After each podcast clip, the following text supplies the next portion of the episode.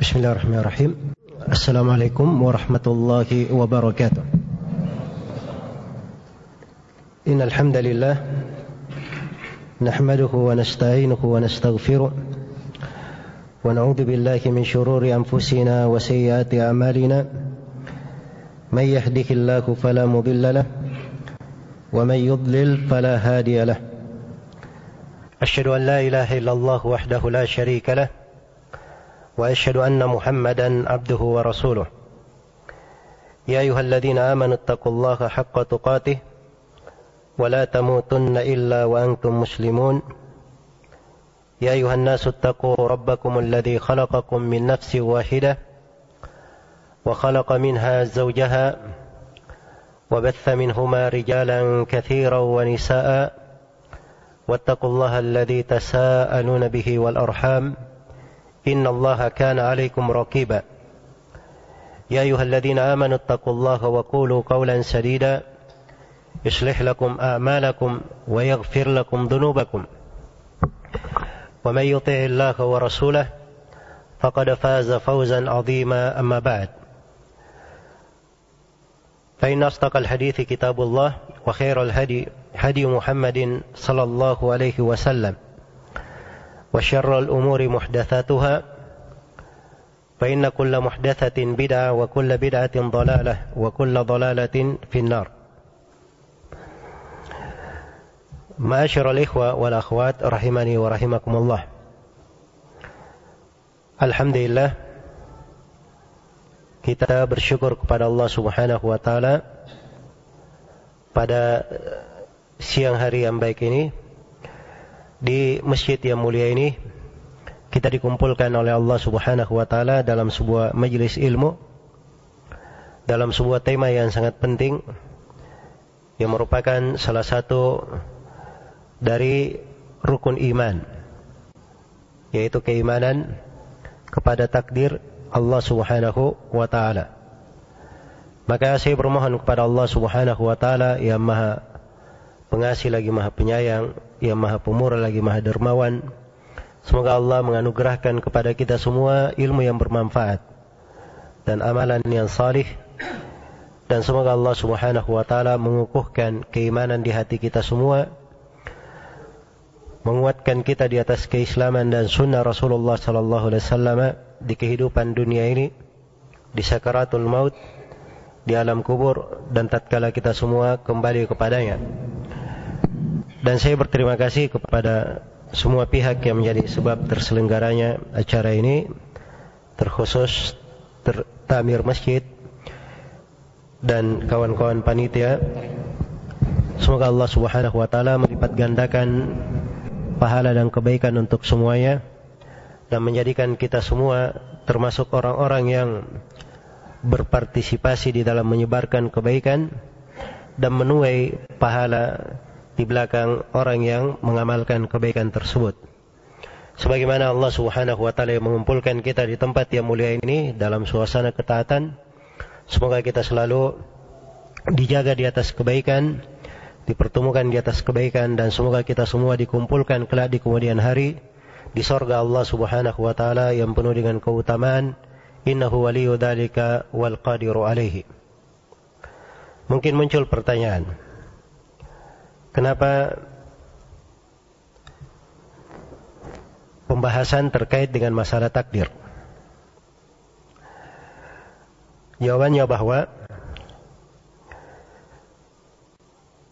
pembahasan tentang al-qada wal qadar takdir dan ketentuan Allah Subhanahu wa taala ini adalah pembahasan yang sangat penting dari hal yang menyangkut keimanan, kebahagiaan dan keselamatan seorang hamba di dunia dan di akhirat. Pembahasan ini yang pertama karena keimanan kepada takdir adalah rukun dari rukun iman. Dia adalah rukun yang keenam dari rukun iman. Yang mana tidak akan diterima keimanan seseorang kecuali dengan keimanan kepada takdir. Dan yang kedua, di dalam Al-Quranul Karim, Allah subhanahu wa ta'ala menyebutkan tentang takdir itu dan menerangkan rincian seputar pembahasan takdir. Iya. Dan Allah Subhanahu wa taala telah memerintah kita semua untuk tadabbur terhadap Al-Qur'an. Kitabun anzalnahu ilaika mubarak liyadabbaru ayatih.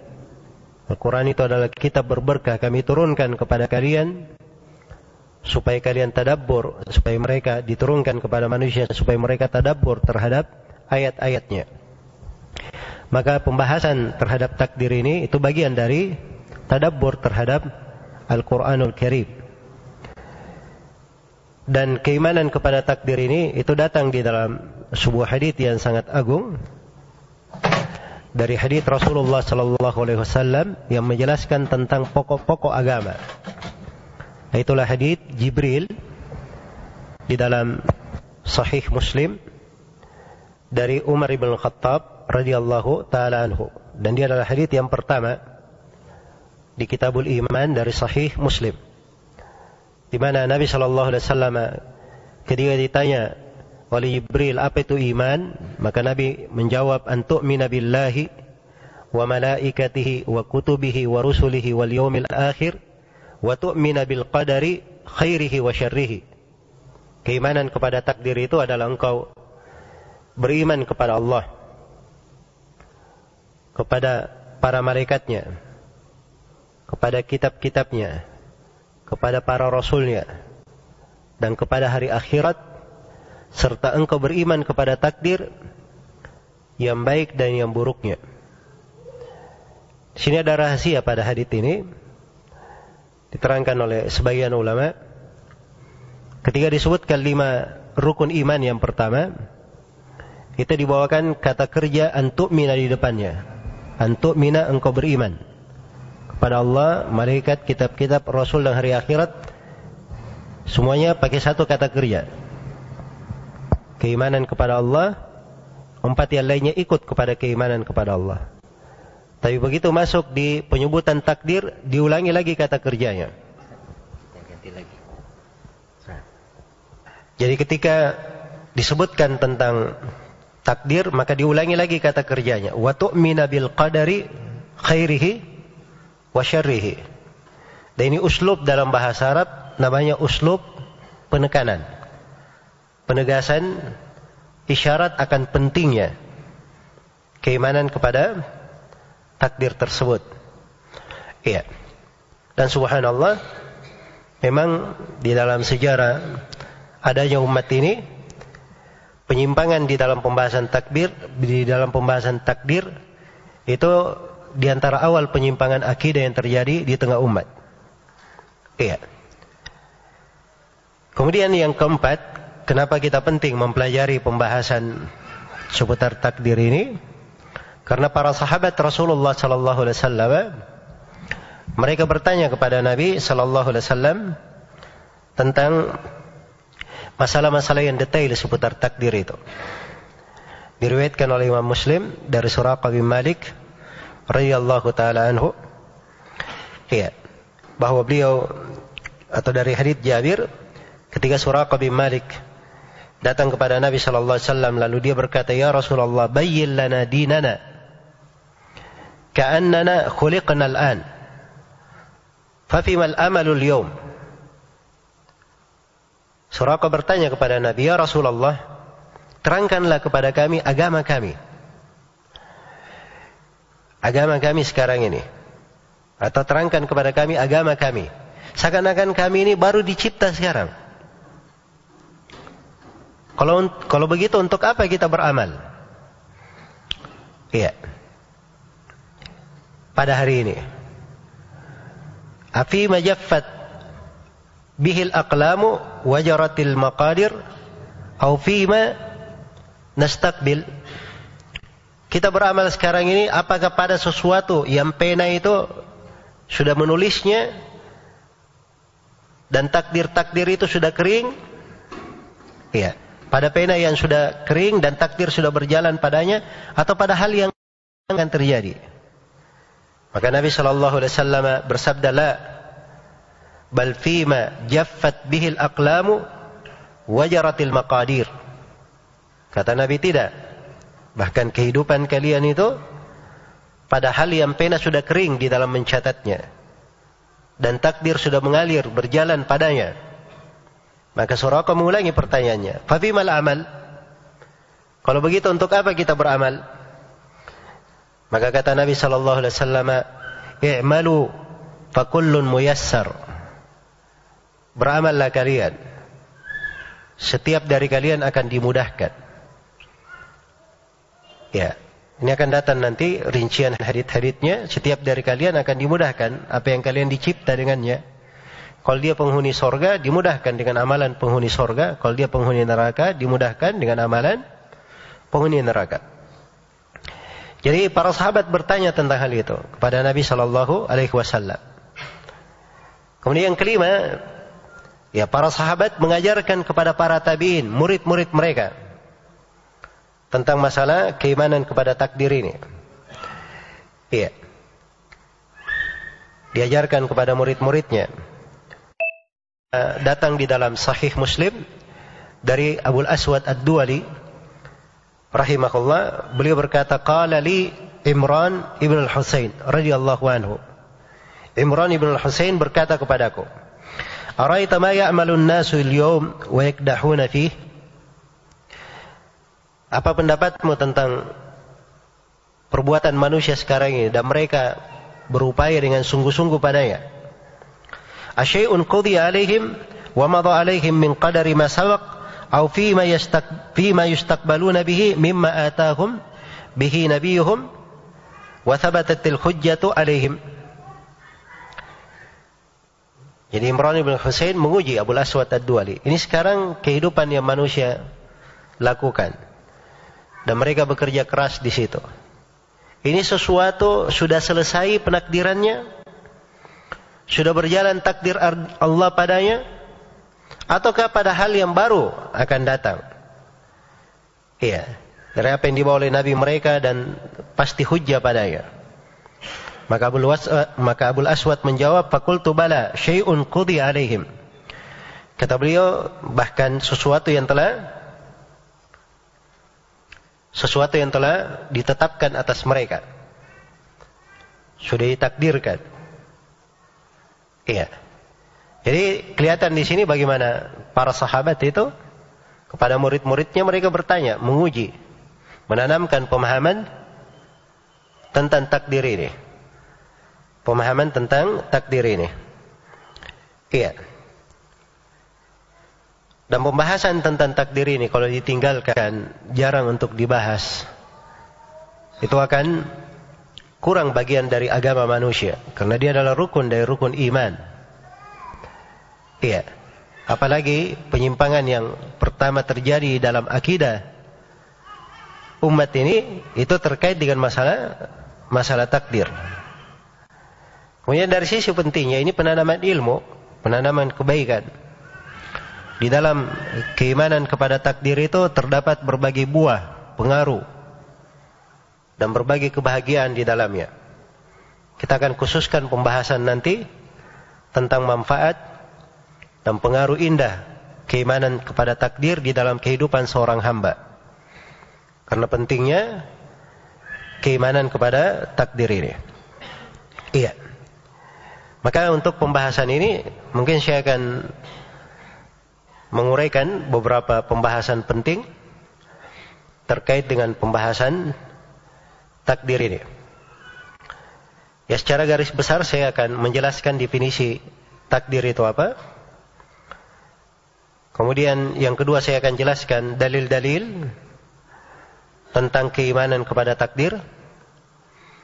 Kemudian saya akan terangkan pondasi dasar yang membenarkan keimanan seseorang terhadap takdir.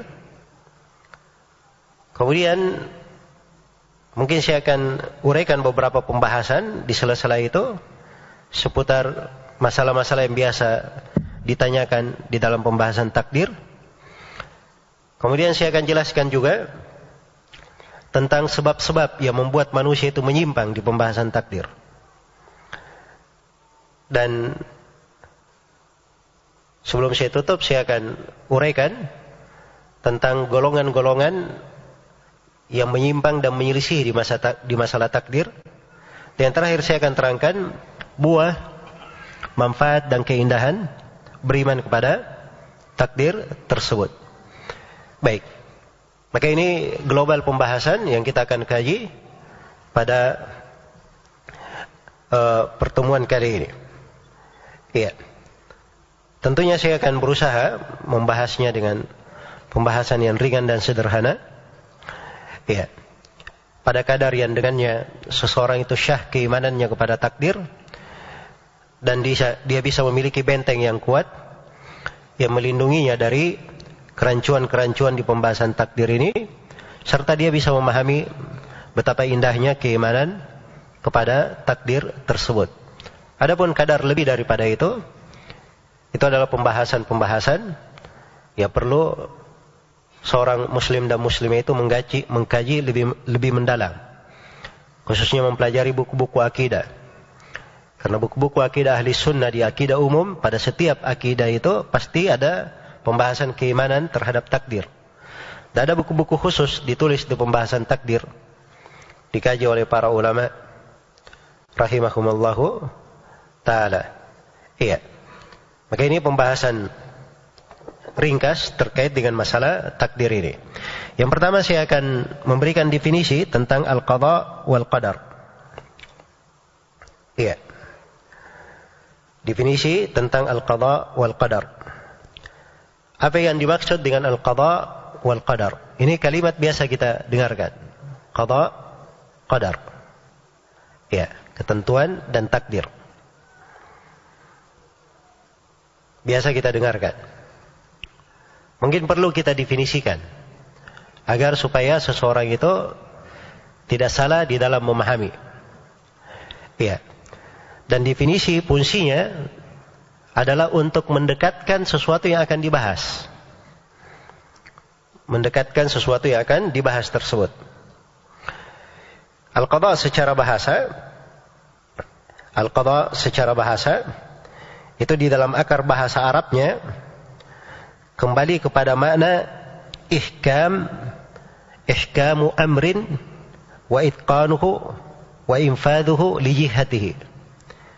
Demikian disebutkan oleh pakar bahasa Ibnu Faris rahimahullahu taala. Kembali kepada mana mengihkam sesuatu. Perkara. Ihkam itu artinya tetap tidak berubah. Sudah pasti. Wa itqanuhu dan dia memutkinkan menyempurnakannya, menetapkannya dengan sempurna. Wa infaduhu li jihatihi. Iya. Dan menunaikannya serta melaksanakannya.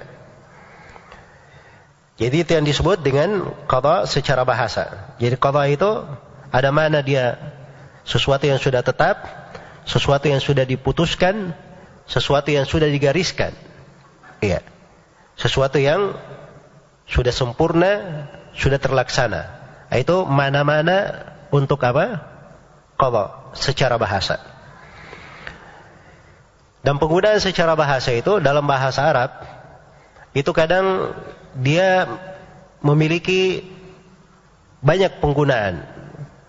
Dan kadang ada di bahasa Arab itu ada tempat-tempat atau mana-mana dia bisa berubah. Kalau dia, ber, dia berjumpa dengan kalimat lain atau dia setelahnya ada huruf tertentu, maka kadang bisa memberikan mana-mana yang lain. Hanya saja para ulama yang membahas tentang mufradat Al-Quran, di dalam penggunaan Al-Quranul Karim menggunakan kata qadha ini, itu ada beberapa makna yang digunakan. Qadha itu kadang bisa bermakna wasiat dan perintah. Dan qadha bisa bermakna berita. Dan qadha bisa bermakna sesuatu yang sudah selesai. Itu ada di dalam penggunaan-penggunaan Al-Qur'annya. Iya. Dan qadha bisa bermakna pekerjaan yang dia lakukan. Qadha juga bisa bermakna hal yang diwajibkan, yang sudah dipastikan. Qadha juga bisa bermakna penulisan. Dan qadha bisa bermakna penyempurnaan. Qadha bisa bermakna yang diputuskan. Qadha juga bisa bermana pembunuhan. Dan qadha juga bisa bermana apa namanya? penciptaan. Penciptaan. Ini ada penggunaan-penggunaannya di dalam Al-Quran Al-Karim. Iya. Saya tidak sebutkan ayat-ayatnya karena kita di konteks meringkas sekarang ini untuk pembahasan mana qadha. Tapi secara umum qadha di akar penggunaan bahasanya adalah sesuatu yang sudah tetap, sudah jelas, sudah selesai, sudah dipastikan dan sudah disempurnakan.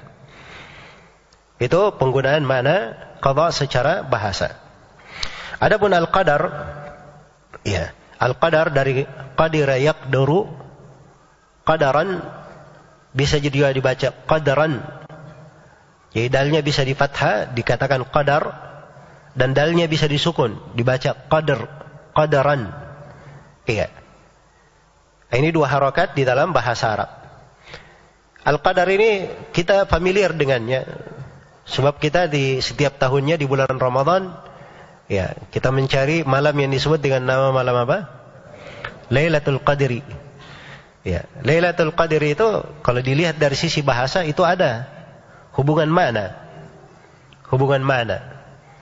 Ya, jadi kalau Al-Qadar misalnya di sisi bahasa dari sisi bahasa Al-Qadar itu, ya. Kalau akar bahasanya, kata Ibnu Faris, itu menunjukkan mablagus syai' wa kunhuhu wa nihayatu.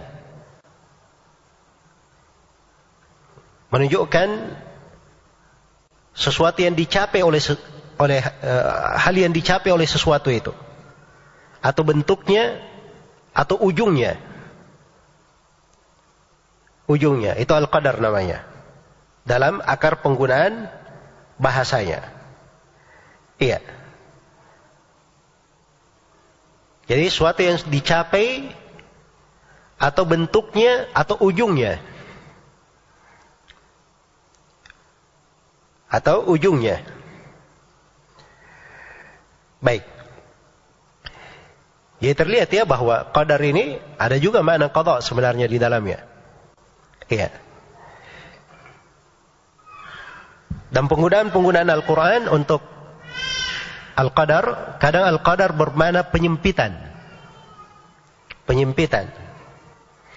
Wa ammal insanu idza ma batalahu rabbuhu faqadara faqadara.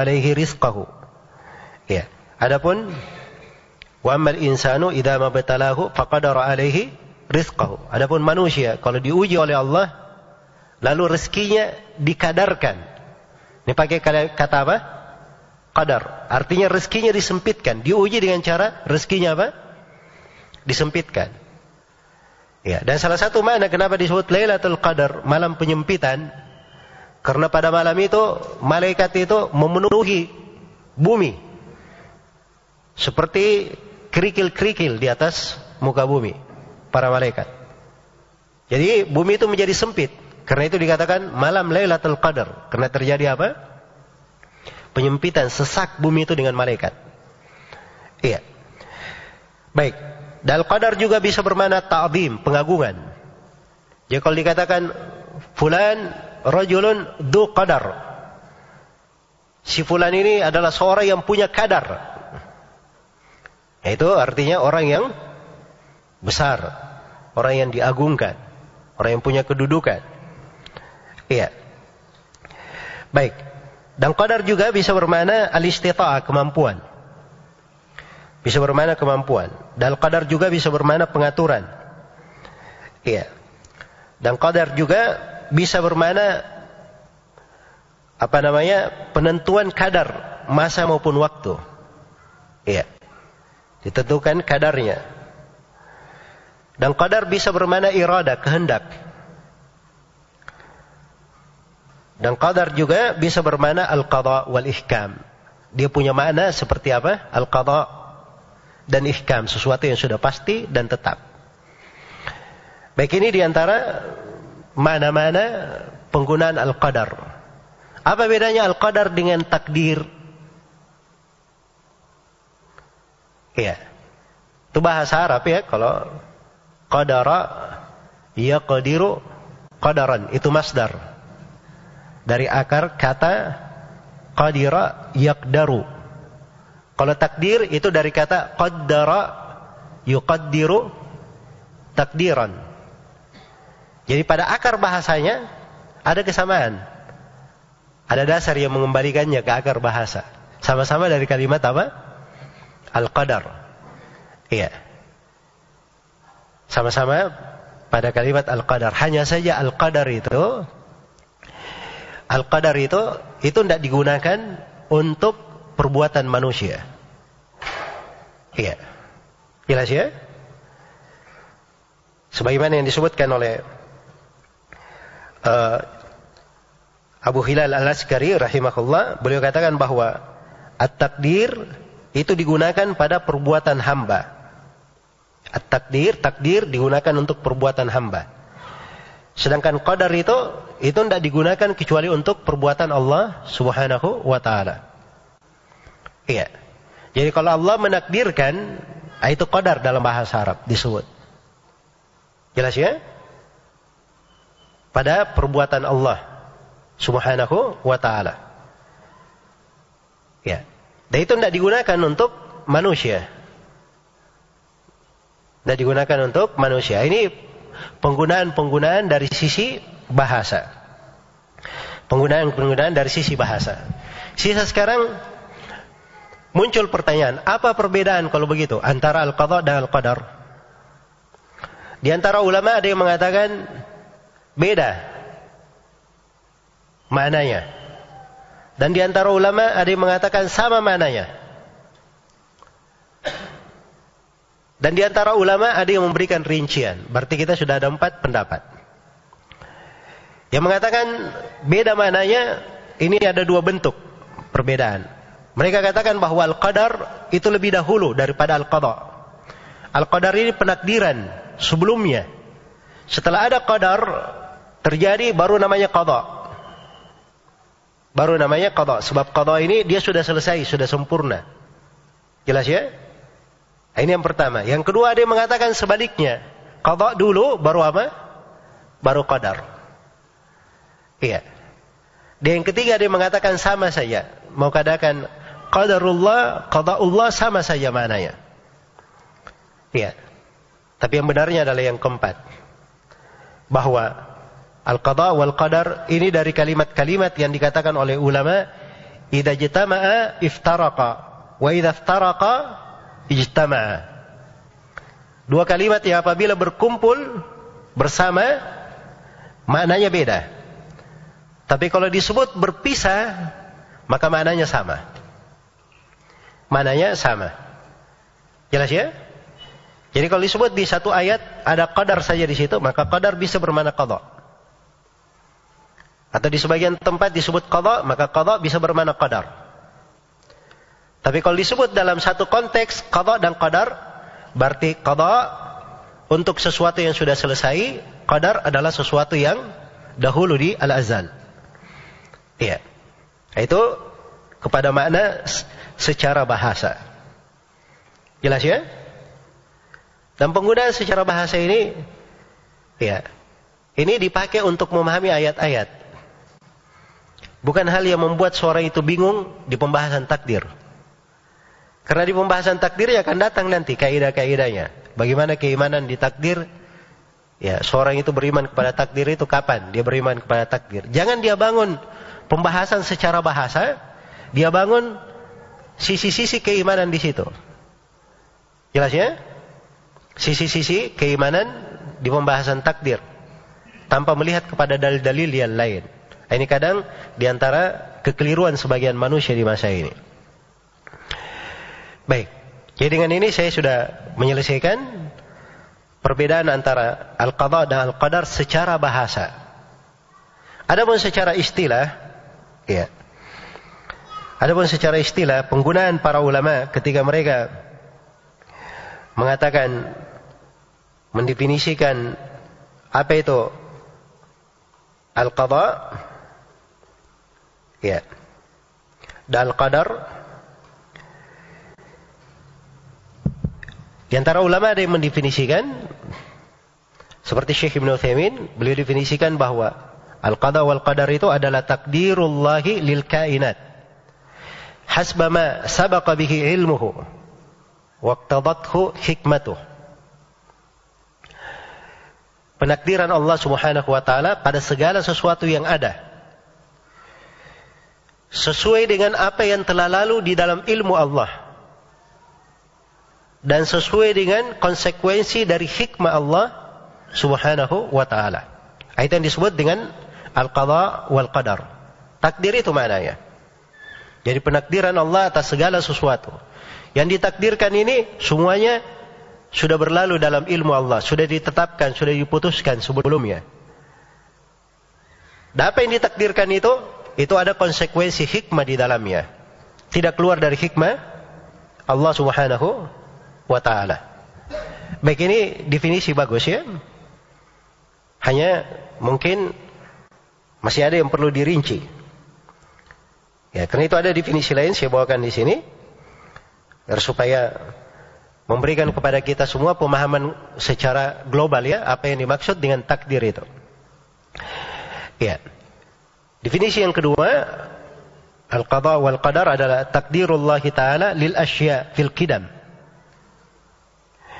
Subhanahu annaha sataqa'u fi awqatin ma'luma wa ala sifatin makhsusah. Al-qadha wal qadar adalah takdir Allah Subhanahu wa taala atas segala sesuatu. Takdirnya semenjak dahulu. Iya. Semenjak dahulu dan Allah mengetahui yang ditakdirkan ini akan terjadi di waktu-waktu yang sudah dimaklumi dalam bentuk yang sudah ditetapkan. Sudah ditentukan. Wa kitabat wa kitabatuhu lidzalika. Dan penulisan takdir tersebut. Wa masyiatuhu lahu dan kehendak Allah terhadap takdir itu. Wa wuqu'uha ala hasbi ma qaddarahu wa khalaqahu lahu. Dan terjadinya takdir itu sebagaimana yang Allah Subhanahu wa taala telah tetapkan, telah takdirkan dan Allah telah ciptakan untuknya. Ini definisi sebenarnya akan mendekatkan kita akan eh, mendekatkan kita membahas nanti dasar-dasar pondasi dalam keimanan. Di definisi ini ada empat hal ya. Pertama yang ditakdirkan itu semuanya diketahui oleh Allah. Yang, yang ditakdirkan semuanya diketahui oleh Allah. Itu yang pertama. Yang kedua, semua yang ditakdirkan telah dicatat dan ditulis oleh Allah. Dan yang ketiga, semua yang ditakdirkan Allah menghendakinya terjadi. Dan yang keempat, ya, Allah Subhanahu wa taala yang menciptakan segala sesuatu. Ini empat hal di dalam definisi. Dan ini dari empat pokok keimanan di pembahasan takdir yang akan saya sebutkan nanti. Iya. Jadi kalau kita berbicara tentang takdir, nah itu pembahasan yang dibahas oleh para ulama.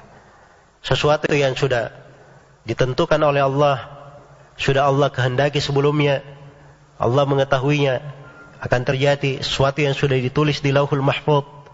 Ya. Sesuatu yang memang Allah yang mengadakannya, Allah yang menciptakannya. Allah menghendakinya. Ini pembahasan-pembahasan yang terkait dengan takdir Allah Subhanahu wa taala. Baik. Pembahasan yang ketiga saya akan mengkaji tentang dalil-dalil yang menjelaskan tentang kewajiban beriman kepada takdir. Iya.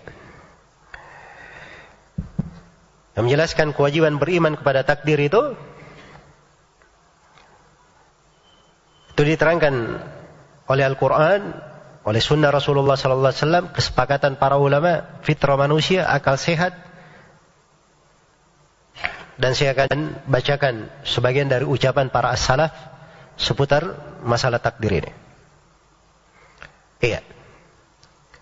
Dari Al-Quranul Karim, saya sebutkan beberapa ayat ya, karena kita di sela-sela pembahasan yang akan datang nanti, akan menambah penyebutan ayat-ayat yang lain. Allah subhanahu wa ta'ala berfirman, wa kana amrullahi qadaran maqdura. Adalah perintah Allah subhanahu wa ta'ala itu adalah takdir yang sudah ditentukan. Takdir yang sudah ditentukan. Dan Allah Subhanahu wa taala berfirman, "Inna kulla syai'in khalaqnahu biqadar." Sesungguhnya segala sesuatu itu kami ciptakan dengan takdir. Iya. Sungguhnya segala sesuatu kami ciptakan dengan takdir. Jelas ya?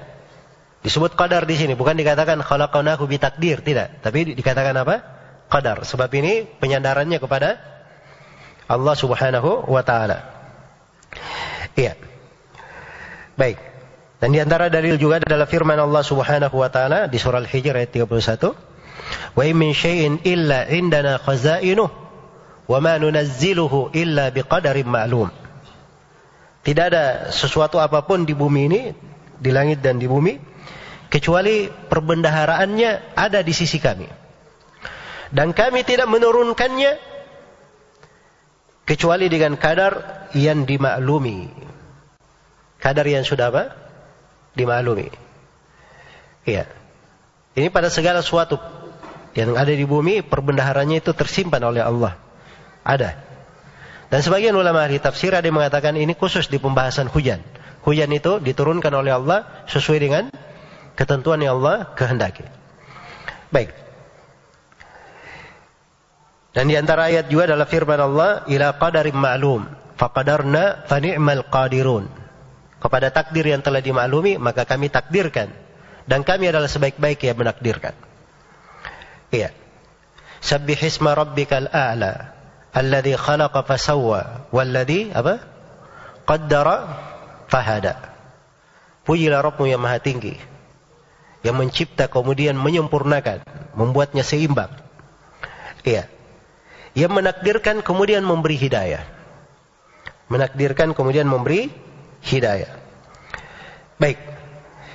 Dan di antara dalil dari sunnah Nabi Shallallahu Alaihi Wasallam eh, tentang keimanan kepada takdir adalah hadis Jibril yang telah kita bacakan tadi. Ya, ketika Nabi Shallallahu Alaihi Wasallam ditanya, "Wamal iman? Apakah itu iman?" Maka beliau menjawab, "An tu'mina billahi wa malaikatihi wa kutubihi wa rusulihi wal yawmil akhir wa tu'mina bil qadari khairihi wa syarrihi." Disebutkan rukun iman yang keenam. Engkau beriman kepada takdir yang baik dan apa? Buruknya. Nah, di sini perlu saya ingatkan ya, di dalam bahasa hadith wa tu'mina bil qadari. Engkau beriman kepada apa? Al-qadar. Yang baik dan yang buruk. Al-qadar itu apa? Perbuatan Allah menakdirkan? Hah? Tidak di sini al-qadar di sini mananya al-maqdur. Mananya apa? Al-maqdur. Ini saya beri satu pembahasan di bahasa Arab yang lain. Bahasa Arab itu kadang masdar, qadar, ya, fi'lan itu bisa bermana maf'ul. Masdar bisa bermana apa? Maf'ul. Itu ada di dalam bahasa Arab. Karena perbuatan Allah menakdirkan semuanya baik. Perbuatan Allah tidak ada yang tidak baik. Dan ini akan kita bahas nanti di pondasi yang keenam pada keimanan kepada takdir. Kita akan kaji di situ. Ya, jadi perbuatan Allah menakdirkan semuanya baik, tidak ada yang tidak baik. Yang terjadi, yang tertakdirkan, nah inilah yang terbagi dua. Ada yang baik, ada yang apa? Ada yang buruk. Karena itu, wa tu'mina bil qadari khairihi wa syarrih. Engkau beriman kepada takdir yang baik dan yang buruk, maksudnya engkau beriman kepada yang ditakdirkan yang baiknya maupun yang buruknya. Ya, di antara dalil juga adalah hadis Jabir bin Abdullah radhiyallahu taala anhu yang diriwayatkan oleh Imam Tirmidzi dan selainnya. Ya, disahihkan oleh Syekh Al-Albani rahimahullah. Rasulullah sallallahu alaihi wasallam bersabda, "La yu'minu abdun hatta yu'mina bil qadari khairihi wa syarrihi min Allah." وحتى يعلم أن ما أصابه لم يكن ليخطئه وأن ما أخطأه لم يكن ليصيبه Rasulullah bersabda tidaklah seorang hamba itu beriman. Sampai dia beriman kepada takdir yang baik dan buruknya berasal dari Allah. Dan sampai dia mengetahui apa yang menimpa dia tidak mungkin meleset darinya, tidak mungkin salah. Ya kalau Allah takdirkan menimpa dia, ya menimpa ini pasti terjadi. Tidak mungkin meleset. Tidak mungkin keliru. Dan sebaliknya apa yang tidak menimpanya, Allah takdirkan tidak akan menimpanya, meleset darinya, maka tidak mungkin hal tersebut akan menimpa dia. Maka ini wajib untuk diimani. Iya. Dan di dalam sahih Muslim dari Tawus bin Kaisan rahimahullahu taala. Tawus bin Kaisan ini dari pemuka tabi'in. Dari pemuka tabi'in. Asal beliau dari Yaman kemudian tinggal di Kufa. Beliau berjumpa dengan banyak sahabat. Beliau berkata, "Adraktu nasan min ashabi Rasulillah sallallahu alaihi wasallam yaqulun" Kata beliau, saya menjumpai banyak orang dari sahabat Nabi sallallahu alaihi wasallam. Semua sahabat itu berkata, "Kullu syai'in biqadar." Segala sesuatu itu terjadi dengan takdir. Iya. Kemudian Tawus membawakan riwayatnya kepada Abdullah bin Umar radhiyallahu anhu bahwa Abdullah bin Umar berkata, Ya. Kullu syai'in biqadarin hatta al-ajiz wal kais. Awil kais wal ajiz. Segala sesuatu itu dengan takdir. Sampai seorang itu pintar, ini lemah, itu semuanya dengan takdir. Semuanya dengan takdir. Baik. Hadith-hadith tentang takdir ini sangat banyak sekali. Ya ditulis oleh para ulama buku-buku khusus. Ya. Tentang hadith-hadith seputar takdir. Dan hampir setiap buku yang ditulis oleh para as-salaf rahimakumullahu taala di buku hadith ya maupun buku akidah itu ada pembahasan seputar takdir. Kalau di buku hadithnya kita misalnya lihat ya Sahih Muslim. Sahih Muslim itu ada kitab khusus di dalam Sahih Muslim namanya Kitabul Qadar. Kitab tentang apa? Takdir. Ini bukan pembahasan iman di awal buku. Pembahasan khusus tentang takdir. Menunjukkan perhatian para ulama rahimahumullahu taala menyebutkan hadith-hadith tentang apa? Tentang takdir ini. Baik. Kemudian dalil yang ketiga tentang keimanan kepada takdir adalah kesepakatan ulama. Karena para ulama tidak ada sepakat, apa para ulama tidak ada silam pendapat di dalam hal ini. Ya, karena itu kata Imam Nawawi rahimahullahu taala, wa qad tadaharatil adillatu al-qat'iyyatu min al-kitab was sunnati wa ijma'i sahaba wa ahli al-hall wal aqd min as-salaf wal khalaf ala itsbati qadarillahi subhanahu wa taala. Kata Imam Nawawi, sungguh dalil-dalil yang pasti itu sudah nampak dengan sangat jelas dari Al-Quran, dari Sunnah, dan kesepakatan para sahabat serta kesepakatan alim ulama orang-orang yang dipandang di tengah umat dari kalangan salaf maupun belakangan Semuanya bersepakat untuk menetapkan takdir Allah Subhanahu wa taala. Iya. Dan ini adalah hal yang dimaklumi di dalam agama. Tidak ada yang mengingkari takdir ini ya kecuali dia dianggap keluar dari keislaman. Ini kalau kita berbicara dia mengingkari takdir keseluruhannya. Adapun kalau kita berbicara ya dia mengingkari sebagian dari takdir maka itu pasti dikatakan sesat. Tapi apakah dia keluar dari Islam? Kita akan dan, akan sebutkan nanti rincian pembahasannya. Kapan kalau dia keluar pada sebagian pembahasan takdir dikatakan dia keluar dari Islam. Iya. Ini akan kita rinci lebih mendalam lagi. Kemudian dari fitrah manusia. Dalil dari fitrah. Ya, dari fitrah manusia ini dimaklumi bahwa keimanan kepada takdir itu adalah keimanan yang tertanam di dalam fitrah. Iya. Tertanam di dalam fitrah. Karena itu tidak diingkari. Tidak diingkari oleh umat-umat yang telah lalu. Iya. Bahkan kaum musyrikin tidak mengingkarinya.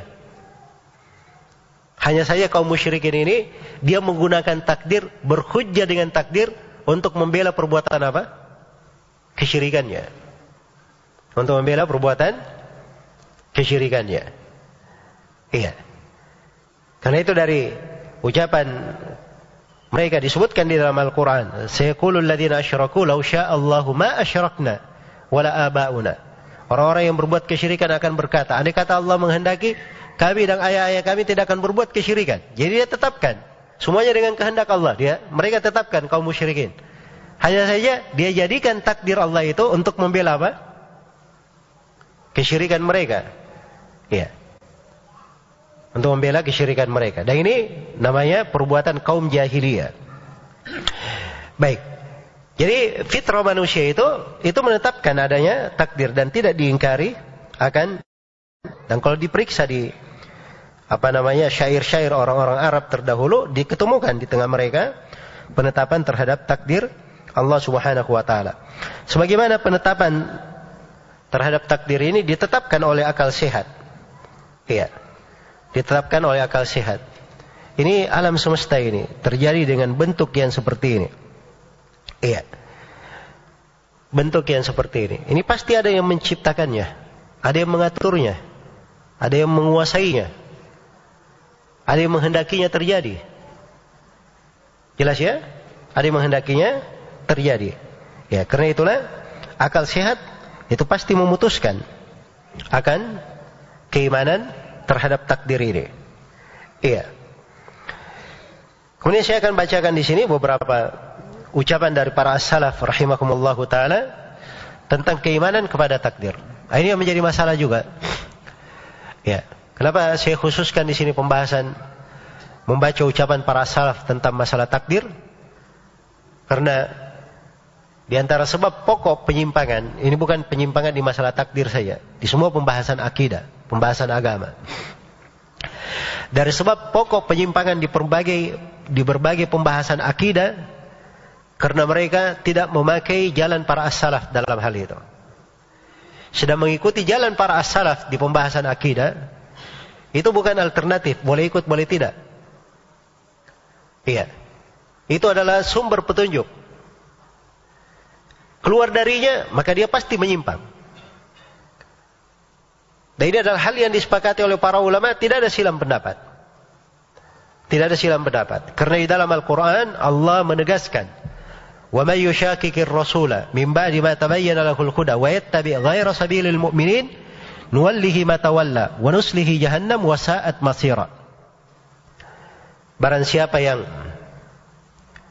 durhaka kepada Ar-Rasul setelah, setelah tampak jelas baginya petunjuk dan dia mengikuti jalan selain jalan kaum mukminin. Siapa kaum mukminin waktu itu? Para sahabat. Jadi dua ancaman, dua pelanggaran di sini yang diancam. Yang pertama durhaka kepada Rasul dan yang kedua tidak mengikuti jalan sahabat. Apa ancamannya? Nuwallihi ma tawalla. Kami akan biarkan dia larut di dalam kesesatannya.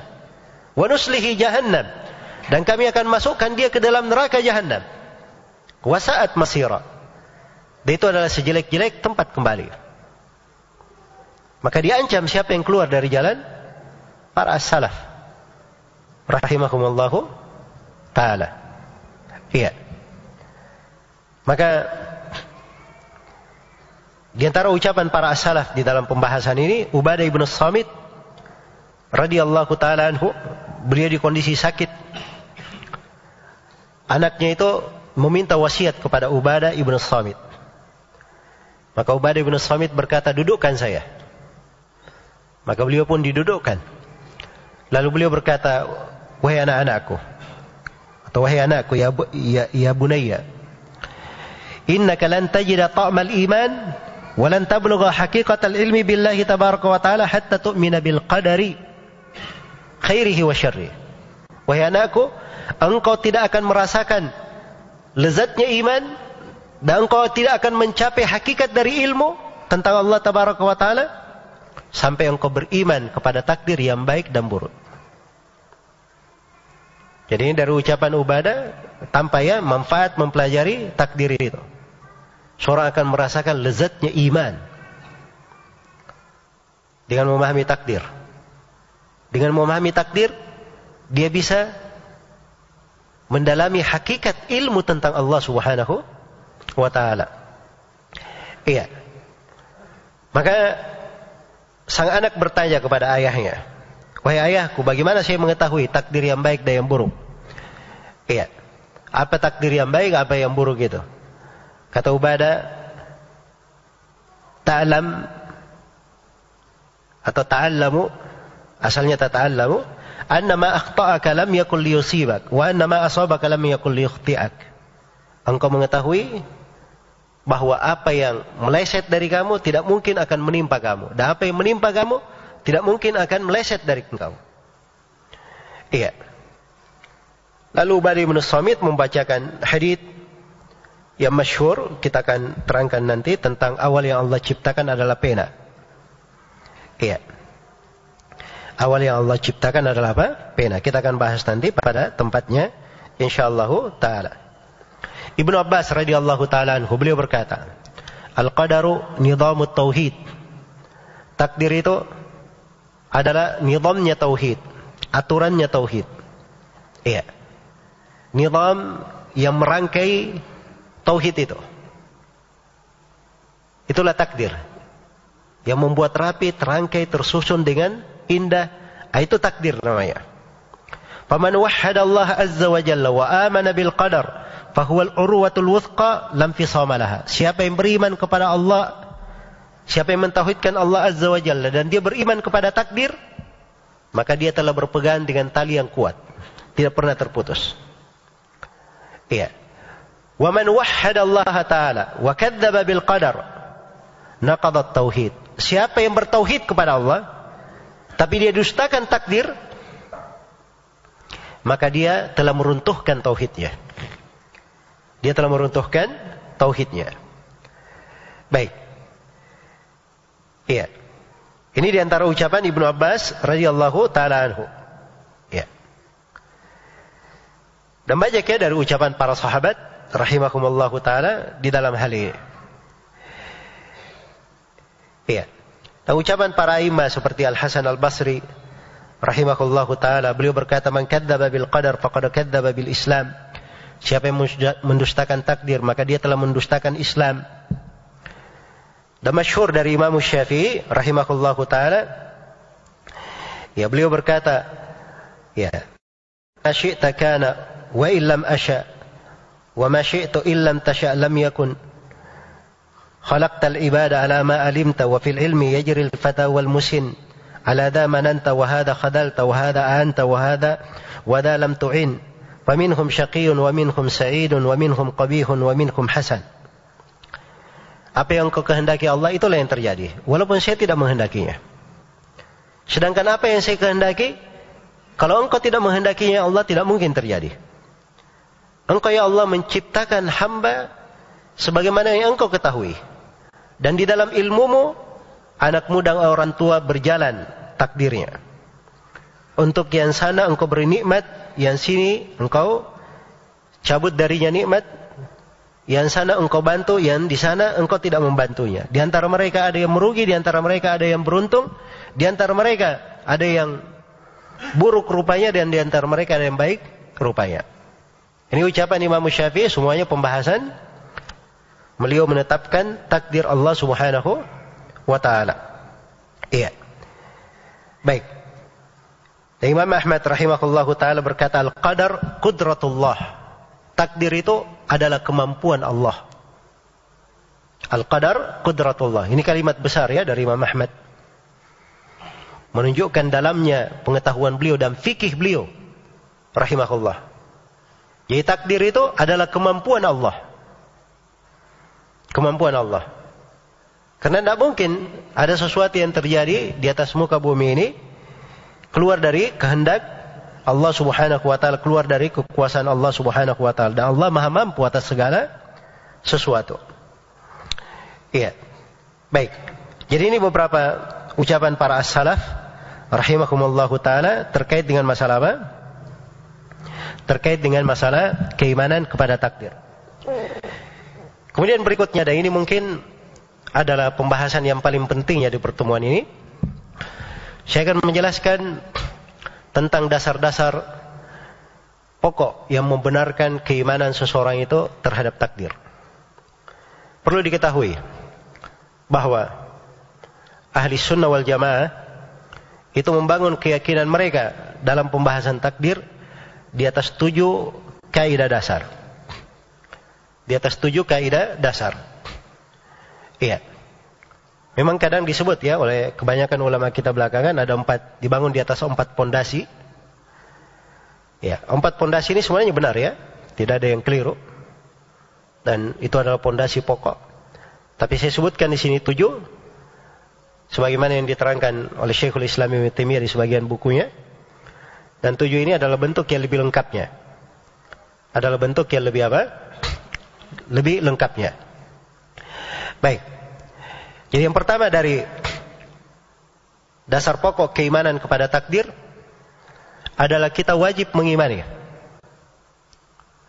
bahwa segala yang ditakdirkan Allah mengetahuinya. Bahwa segala yang ditakdirkan Allah Subhanahu wa taala mengetahuinya secara global dan terperinci. Ya. Yang terdahulu maupun belakangan. Dan selama-lamanya Allah mengetahuinya. Apakah itu yang terkait dengan perbuatan Allah atau perbuatan hambanya? Iya. Allah mengetahui apa yang akan Allah mengetahui apa yang sedang apa yang telah terjadi. Allah mengetahui apa yang sedang terjadi. Dan Allah mengetahui apa yang akan terjadi. Bahkan Allah mengetahui apa yang tidak akan terjadi. Andai kata terjadi bagaimana terjadinya, Allah juga mengetahuinya. Allah mengetahui apa yang ada, apa yang tidak ada, apa yang mungkin, apa yang mustahil. Ya. Tidak ada satupun yang luput dari ilmu Allah Subhanahu wa taala. Baik. Allah Subhanahu wa taala berfirman, "Huwallahu alladzi la ilaha illahu alimul ghaibi wasyahada." Dialah Allah, tidak ada ilah yang berhak diibadai kecuali Dia. Yang Maha mengetahui yang gaib dan terang-terangan. Dan Allah berfirman, "Wallahu bikulli syai'in alim." Allah Maha mengetahui segala sesuatu. Iya. Lita'lamu anna Allah ala kulli syai'in qadirun wa anna Allah qad ahata bi kulli syai'in ilma supaya kalian mengetahui bahwa Allah Subhanahu wa taala Maha mampu atas segala sesuatu dan ilmu Allah meliputi segala sesuatu. Lita'lamu anna Allah ya'lamu ma fis samawati wa ma fil ard wa anna Allah bikulli syai'in alim. Supaya kalian tahu bahwa Allah mengetahui apa yang di langit dan apa yang di bumi. Dan Allah Maha mengetahui segala sesuatu. Ayat-ayat yang seperti ini banyak sekali. Iya. Saya pikir kalau bahasa yang saya gunakan tadi, Allah mengetahui apa yang telah terjadi, yang sedang terjadi, akan terjadi. Ini mungkin semuanya biasa dengar ya. Tapi bahasa yang saya pakai tadi, Allah mengetahui apa yang tidak akan terjadi. Yang mustahil terjadi. Andai kata terjadi, bagaimana terjadinya Allah juga tahu. Ya. Untuk menjelaskan ini, saya beri tiga tempat dalam Al-Quran yang menjelaskannya. Yang pertama di surah Al-An'am. Allah Subhanahu wa taala berfirman tentang penduduk neraka. Walau tara id wukifu 'alan nari faqalu ya laitana nuraddu wa la nukadziba bi ayati rabbina wa nakuna minal mu'minin. Andai kata engkau melihat penduduk neraka itu sudah berdiri di neraka. Mereka berkata, "Wahai andai kata kami dikembalikan ke dunia, kalau kami dikembalikan, kami tidak akan mendustakan ayat-ayat Rob kami. Dan kami akan menjadi orang yang beriman. Sekarang saya mau bertanya. Penduduk neraka dikembalikan ke dunia. Mungkin terjadi atau tidak? Mustahil atau tidak? Mustahil. Jelas ya? Tapi Allah beritakan. Kalau yang tidak mungkin terjadi ini, yang mustahil terjadi ini. Andai kata terjadi, bagaimana terjadinya? Allah beritakan. Andai kata penduduk neraka dikembalikan ke dunia, apa yang mereka lakukan? Allah beritakan. Di kelanjutan ayat, bal badalahum ma kanu yukhfuna min qabl. Walau ruddu la'adu limanuhu an. Bahkan hanya keluar dari mereka apa yang, apa yang sebelumnya mereka sembunyikan. Mereka itu pendusta. Bahkan kalau mereka dikembalikan ke dunia, mereka akan kembali mengulangi perbuatan mereka lagi. Allah beritakan. Apa yang mereka akan lakukan? Iya. Ini tempat yang pertama. Tempat yang kedua di surah Al-Anfal. Inna syarrad dawabi inda Allahi summul bukmul ladina la ya'kilun. Lau alim Allahu fihim khairan la asma'ahum. Jadi sebutkan orang kafir itu. Di antara orang kafir itu ada as-summul bukmul ladina la ya'kilun. Ya. Sudah bisu, tuli, tidak bisa berpikir. Tidak ada sama sekali celah bisa dapat hidayah. Allah sudah pastikan mereka ini tidak bisa dengar apa pun. Terhalang dari petunjuk. Jelas ya? Lau alim Allahu fihim khairan la asma'ahum. Kalau Allah ketahui di tengah mereka ini ada kebaikan, Allah akan membuat mereka mendengarkan dari kebenaran. Jadi sudah ditetapkan, sudah ditakdirkan mereka ini tidak mendengar. Tapi Allah beritakan, andai kata yang ditakdirkan yang tidak terjadi ini terjadi bagaimana terjadinya Allah beritakan. Walau asma'ahum latawallaw wahum mu'ridun. Andai kata mereka dibuat mendengar oleh Allah, mereka akan berpaling dalam keadaan membelakangi. Tempat yang ketiga di surah At-Taubah tentang kisah kaum munafikin. Kaum munafikin itu Allah Subhanahu wa taala telah tetapkan ya, di perang itu mereka tidak keluar. Tidak ikut bersama Rasulullah sallallahu alaihi wasallam dan para sahabat. Makanya dikatakan tathabbatahum wa qila qu'udu ma'al qa'idin. Dibuat mereka itu patah semangat dan dikatakan duduklah kalian bersama orang-orang yang alfa, tidak ikut perang. Jadi Allah sudah takdirkan mereka tidak ikut perang. Ini tidak terjadi. Tapi Allah beritakan kalau mereka ikut apa yang mereka akan lakukan. Lau kharaju fikum mazadukum illa khabala. Kalau mereka keluar bersama kalian, mereka ini tidak menambah kalian kecuali hanya kehinaan untuk kalian saja. Membuat kalian terkalahkan. Jelas ya? Ini semuanya penggambaran. Mendekatkan untuk kita semua betapa luas ilmu Allah subhanahu wa ta'ala. Iya. Betapa luas ilmu Allah subhanahu wa ta'ala. Maka ini tingkatan, ini dasar yang pertama. Segala yang ditakdirkan itu, semuanya diketahui oleh Allah. Segala yang ditakdirkan tidak ada yang keluar dari ilmu Allah subhanahu wa ta'ala. Jadi hati-hati ya. Di sini penyimpangan orang-orang Qadariyah yang pertama dahulu. Iya. Di Basra itu ada namanya Ma'bad al-Juhani. Kita akan sebutkan nanti di pembahasan orang-orang yang menyimpang. Ketika dia munculkan bid'ah qadariyah di Basrah, maka dua orang tabi'in, Yahya bin Ya'mar dan Humid bin Abdurrahman al-Himyari, keduanya melakukan perjalanan haji atau umrah ke Mekah. Lalu berjumpa dengan Abdullah bin Umar radhiyallahu anhu. Bertanya tentang ucapan mereka dalam ilmu. Ya. Dan disebutkan bahwa mereka ini Masya Allah ya. Mereka punya ibadah, cari ilmu juga. Ya. Tapi mereka ini berkata tidak ada takdir. Wal amru unuf. Perkara itu baru terjadi. Apa artinya unuf? Jadi kalau baru terjadi, Allah baru tahu. Sebelumnya Allah apa? Allah tidak tahu. Iya. Jelas ya? Nah, ini kan namanya mengingkari ilmu Allah Subhanahu wa taala.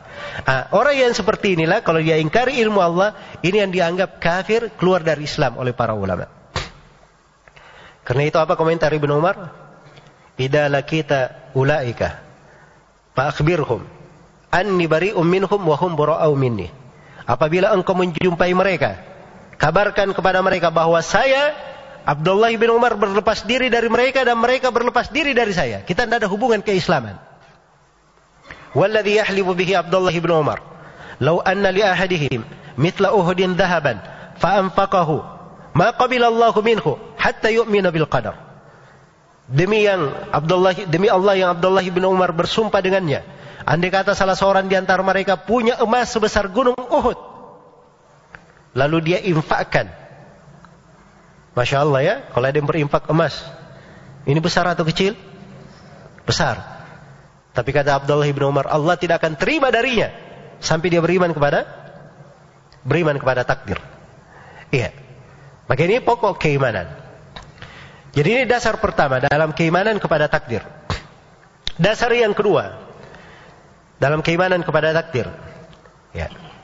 Dasar yang kedua. Dari pokok keimanan kepada takdir adalah seorang hamba wajib mengimani ya, bahwa segala yang ditakdirkan itu Allah telah menulisnya. Allah telah menulisnya. Segala yang ditakdirkan itu sudah dicatat di Allahul Mahfuz. Telah tercatat di dalam Allahul Mahfuz. Iya. Tidak ada yang luput dari catatan Allah Subhanahu wa taala. Baik. Ini hal yang kedua yang harus kita imani. Jadi kita ini berjalan di dalam kehidupan. Kita duduk di hari ini, ya. Duduk di hari ini di masjid ini, ini semuanya sudah tercatat di takdir kita. Si fulan dia pakai baju putih, dia pakai baju biru, segala rincian dan kedetailannya. Ada yang bisa kita hadirkan. Semuanya tercatat dengan detailnya di mana? Di Allahul Mahfud. Iya. Dan ini ditegaskan di berbagai ayat Al-Quran. Allah subhanahu wa ta'ala berfirman, Alam ta'alam anna Allah ya'lamu ma fis samai wal ard, inna dalika fi kitab. Inna dzalika 'ala Allah yasir. Tidakkah kamu tahu bahwa Allah Maha mengetahui apa yang di langit dan di bumi? Seluruh hal tersebut dalam sebuah kitab. Dan seluruh hal tersebut bagi Allah sangatlah mudah. Ayat yang lain Allah berfirman, Wa kulla syai'in ahsaynahu fi imamin mubin. Segala sesuatu kami catat dengan detail dalam imam yang jelas. Imam yang jelas maksudnya di sini apa? Allahul Mahfuz. Dan Allah Subhanahu wa taala berfirman, "Wa laqad katabna fi zaburi min ba'di dzikri." Sungguh kami telah tulis dalam Zabur. Zabur ini bukan kitab Zabur ya, tapi dari kata Mazbur. Artinya semua buku yang diturunkan. Setelah adzikir, adzikir ini pencatatan di Lauhul Mahfuz. Semuanya sudah ditulis. Semuanya sudah ditulis. Ya. Dan banyak lagi ayat-ayat yang semisal dengan ini. Ya saya ringkas ya, kadang saya tidak sebut, saya tidak sebutkan semua ayat yang terkait dengan apa? Pembahasan. Ini saya banyak meringkas. Baik. Dari hadis Rasulullah sallallahu alaihi wasallam diriwayatkan oleh Imam Muslim dari Abdullah bin Amr bin As. Rasulullah bersabda, "Kataballahu maqadir al-khalaiq qabla an yakhluqa as-samawati wal ard bi 50 alf bi 50 alf sana wa arshuhu 'alal ma' Sungguhnya Allah Subhanahu wa taala menciptakan takdir-takdir makhluk 50 ribu tahun sebelum diciptakannya langit dan bumi. Dan arsh Allah sudah berada di atas air. Ini hadis tegas ya. Menunjukkan 50 ribu tahun sebelum langit dan bumi diciptakan, takdir itu sudah beres, sudah selesai semuanya. Iya, sudah ditulis oleh Allah Subhanahu wa taala. Dalam hadis Ubadah bin Samit tadi, Rasulullah sallallahu alaihi wasallam bersabda, "Awwal ma khalaqallahu al-qalam." Faqala lahu uktub. Awal yang Allah ciptakan adalah pena. Maka Allah firman kepada pena, tulislah. Maka fajara bima huwa kain ila yaumil qiyamah. Maka pena ini pun menulis apa yang akan terjadi sampai hari kiamat. Iya. Dan di dalam hadis Ibnu Abbas Rasulullah sallallahu alaihi wasallam bersabda, "Wa alam anna al-ummata law ijtama'at ala an yanfa'uka bi syai'in la yanfa'uka illa bi syai'in qad katabahu Allahu lak." Wa in ijtama'u la yadhurruka bi syai'in la yadhurruka illa bi syai'in qad katabahu Allahu 'alaika. Rufi'atil aqlamu wa jaffatis suhuf. Ketahuilah bahwa umat andai kata mereka berkumpul bersatu padu untuk memberikan manfaat kepada engkau, mereka tidak akan mampu memberi manfaat kepada engkau wahai Ibnu Abbas kecuali apa yang Allah gariskan untukmu. Dan dikata seluruh manusia, seluruh umat bersatu padu ingin membahayakan engkau, mereka juga tidak akan mampu membahayakan engkau kecuali sesuatu yang Allah telah gariskan akan menimpa engkau. Rufi'atil aqlam, pena-pena yang menulis telah diangkat. Wajaffatis suhuf, lembaran-lembaran yang menulisnya itu sudah apa? Lembaran-lembaran yang tertulis padanya takdir sudah kering. Iya. Sudah kering. Nah, mungkin di sini muncul pertanyaan, kenapa di hadits Ubadah bin Samit dikatakan al-qalam? Di hadits Ibnu Abbas dikatakan apa? Al-aqlam. Al-qalam kan artinya mufrad satu pena. Aqlam artinya banyak pena. Nah, ini penanya satu atau banyak? Ya. Ini pertanyaan pernah saya tanyakan kepada guru kami, Syekh Shalal Fauzan. Dan beliau berkata, pena itu yang menulis cuma satu.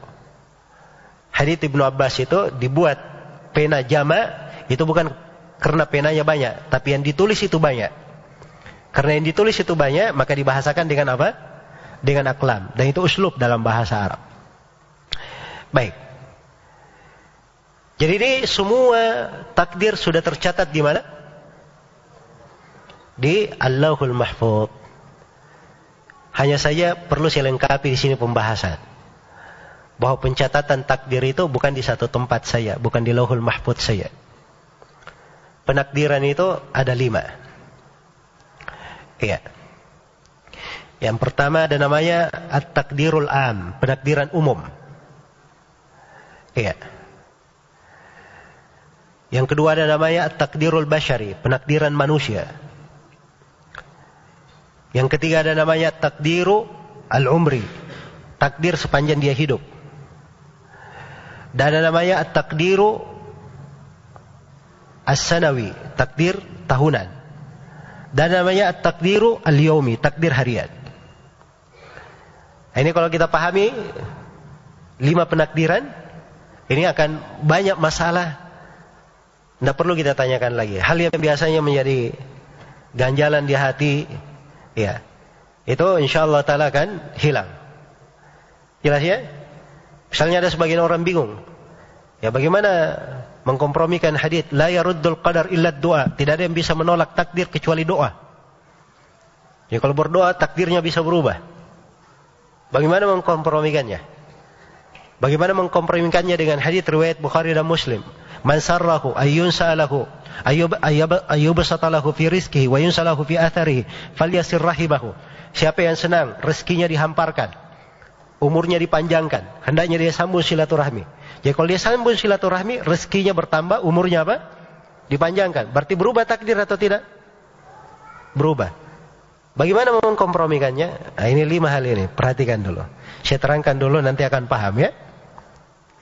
Jadi penakdiran yang pertama namanya penakdiran umum. Nah, itulah yang dicatat di mana? Hah? Di Allahul Mahfud. Yang tercatat di Allahul Mahfud. Jadi itu namanya penakdiran umum. At-takdirul am. Iya. Yang sudah kita terangkan dalil-dalilnya. Takdir yang kedua ada namanya at-takdirul bashari. Ini penakdiran manusia. Ini ketika di alam ruh. Ketika di alam ruh. Allah Subhanahu wa taala berfirman, "Wa id akhadha rabbuka min bani Adam min dhuhurihim dzurriyyatahum wa ashhadahum ala anfusihim alastu bi rabbikum?" Qalu bala qalu bala syahidana. Ya, ketika Rabb engkau mengambil dari anak Adam sedangkan mereka berada di punggung-punggung mereka, maksudnya masih berada di alam ruh. Ya, dan Allah mempersaksikan kepada mereka, "Bukankah aku adalah Rabb kalian?" Mereka berkata, "Benar. Engkau adalah Rabb kami." Nah, itu diriwayatkan oleh Ibnu Abi Asim dari Hisham bin Hakim dan ini haditsnya dikuatkan oleh Syekh Al Albani rahimahullahu taala. Iya. Seorang lelaki bertanya kepada Nabi Shallallahu Alaihi Wasallam. Iya. Dia bertanya, Atub daul amal am qad qudiyal qada?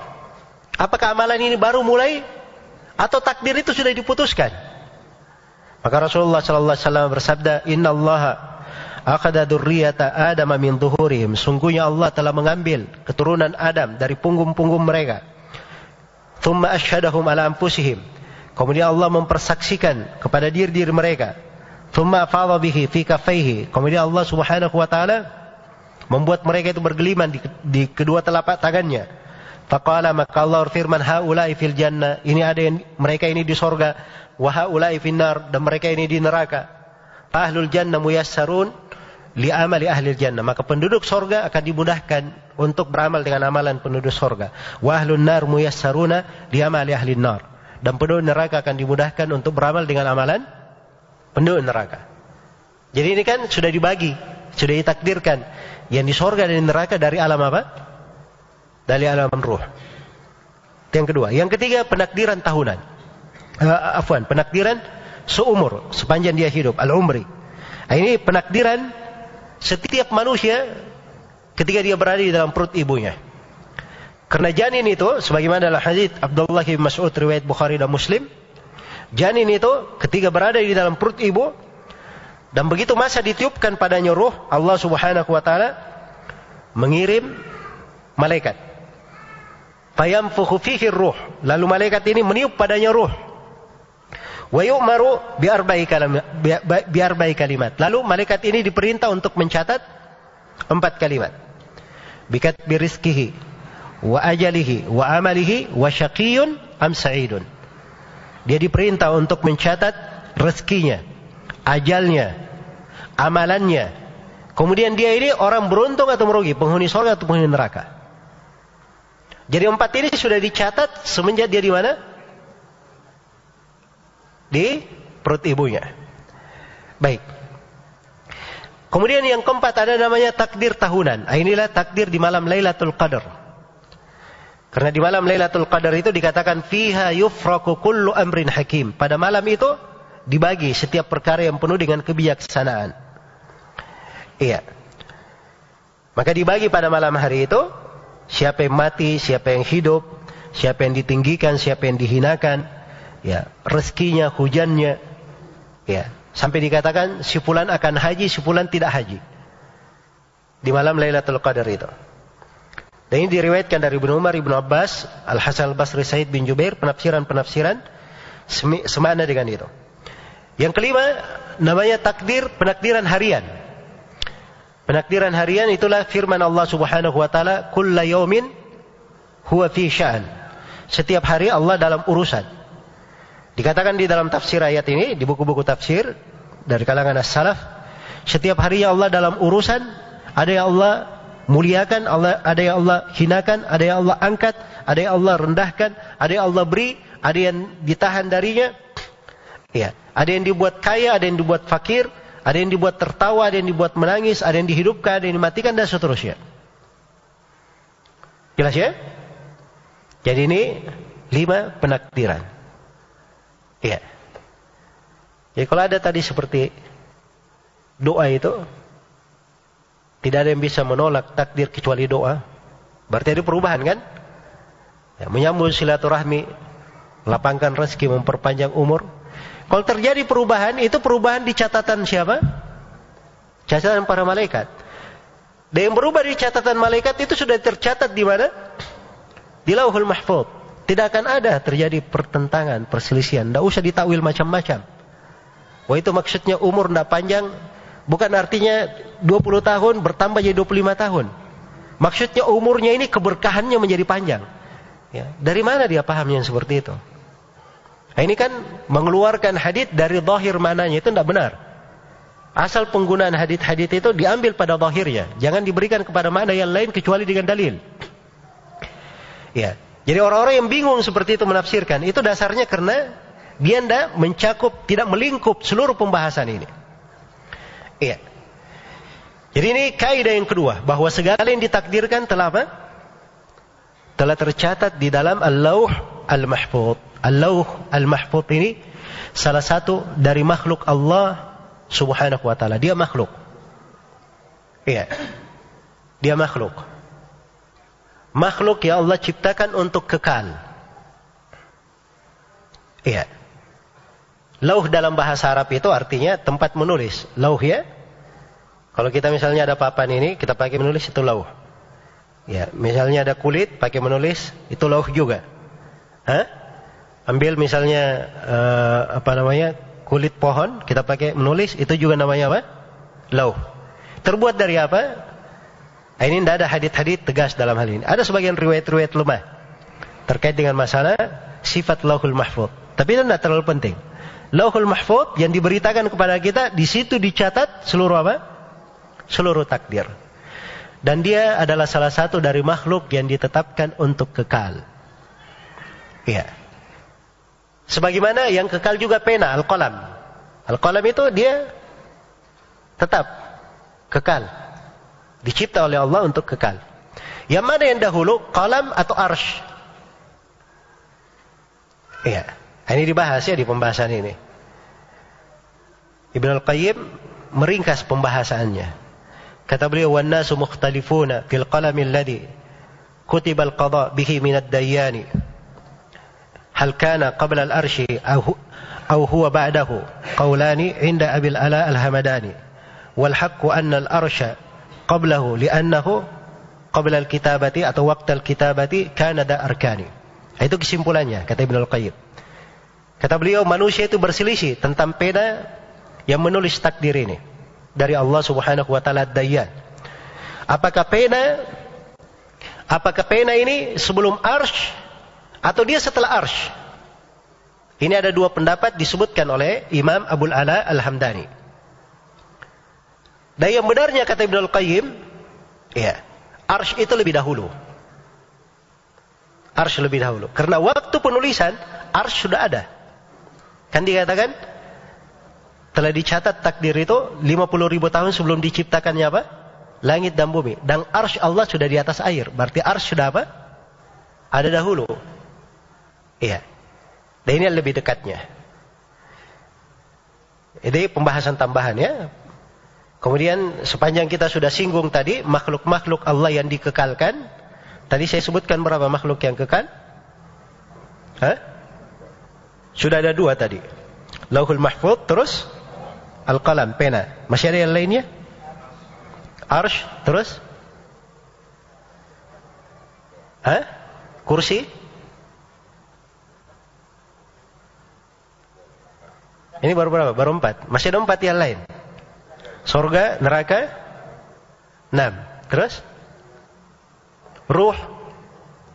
Satu lagi. Satu lagi aja buddanab. Tulang ekor manusia. Iya. Karena dari tulang ekor itu mereka akan dibangkitkan, diciptakan kembali pada hari kiamat. Ini delapan makhluk yang Allah ciptakan untuk dikekalkan. Kalau dia kekal karena Allah yang maha kekal yang menghendakinya kekal. Jelas ya? Dan itu semuanya ada dalil-dalilnya, bukan di sini tempatnya. Kalau ingin mudah dihafal, ada dua bait syair disebutkan oleh Suyuti rahimahullahu taala. Ya.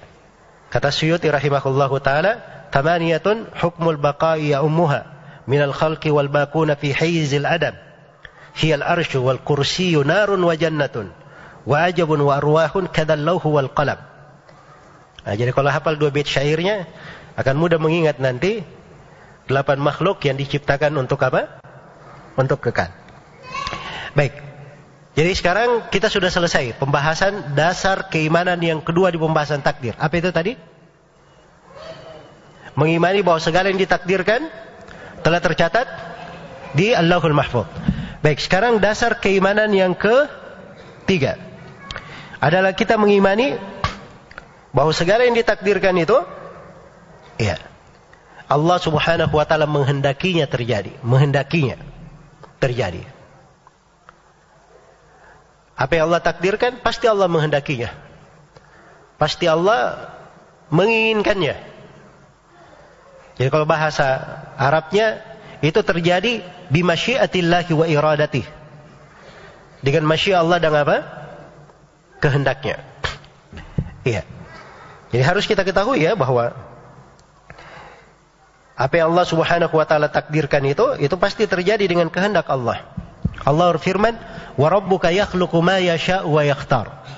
Dan Rabbmu menciptakan apa yang Dia kehendaki. Dan Allah memilih apa yang dia kehendaki. Iya. Allah mencipta apa yang dia kehendaki dan Allah memilih apa yang dia kehendaki. Dan Allah Subhanahu wa taala berfirman, "Qulanna li syai'in inni fa'ilun ghadan illa ayyasha Allah." Jangan sekali-sekali engkau berucap, saya akan berbuat sesuatu besok kecuali dengan izin Allah, dengan kehendak Allah. Iya. Jelas ya? Maka ini menunjukkan bahwa segala sesuatu itu terjadi dengan kehendak Allah Subhanahu wa taala. Walakin Allah yaf'alu ma yurid. Tapi Allah melakukan apa yang dia kehendaki. Tidak bisa, tidak ada yang bisa menahan apa yang Allah Subhanahu wa taala kehendaki. Baik. Kemudian yang ke empat adalah kita mengimani bahwa Allah Subhanahu wa taala menciptakan segala sesuatu. Iya. Maka apa yang Allah adakan, apa yang Allah takdirkan, Allah yang mengadakannya. Dan Allah yang menciptakannya. Baik. Jadi kalau dikatakan Allah yang menciptakan segala sesuatu. Segala sesuatu ini yang dimaksud apa? Hah? Yang ada kan cuma dua. Yang mencipta dan diciptakan begitu. Al-Khaliq atau makhluk. Allah subhanahu wa ta'ala, datnya, nama-namanya, sifat-sifatnya bukan makhluk. Ya. Selain daripada Allah, itu adalah makhluk. Jadi kalau dikatakan Allah mencipta segala sesuatu, maksudnya dari apa? Dari makhluk. Ya begitu ya cara cara memahaminya. Jangan seperti orang-orang Jahmiyah. Dia katakan Al-Quran itu makhluk. Loh kok bisa? Kan Allah menciptakan segala sesuatu. Ya Masya Allah. Gara-gara kalimat umum seperti itu. Gak paham. Padahal dia tidak mengerti Allah itu. Tidak mungkin dikatakan sifatnya. Sifat Allah berbicara. Sifat Al-Quran. Allah berbicara dengan Al-Quran. Itu dikatakan makhluk. Kalau sifat Allah makhluk berarti Allah adalah apa? Makhluk. Dan itu kafiran yang nyata. Jadi ini akar kerusakannya. Kan segala sesuatu Allah yang ciptakan. Ya masa begitu cara memahaminya? Baik, saya sekarang kasih pertanyaan ke orang Jahmiyah ini. Ya, jangan dia terus ya nanya. Saya balik tanya dulu. Ya. Saya mau tanya, Allah itu punya nafs atau tidak? Punya sifat diri atau tidak? Mereka pasti akan jawab, ada. Karena dalam Al-Quran Allah firman, yuhadzirukumullahu nafsahu. Allah memperingatkan kalian akan dirinya. Berarti ada sifat dawa diri. Sekarang Allah berfirman di ayat yang lain, "Kullu nafsin da'iqatul maut."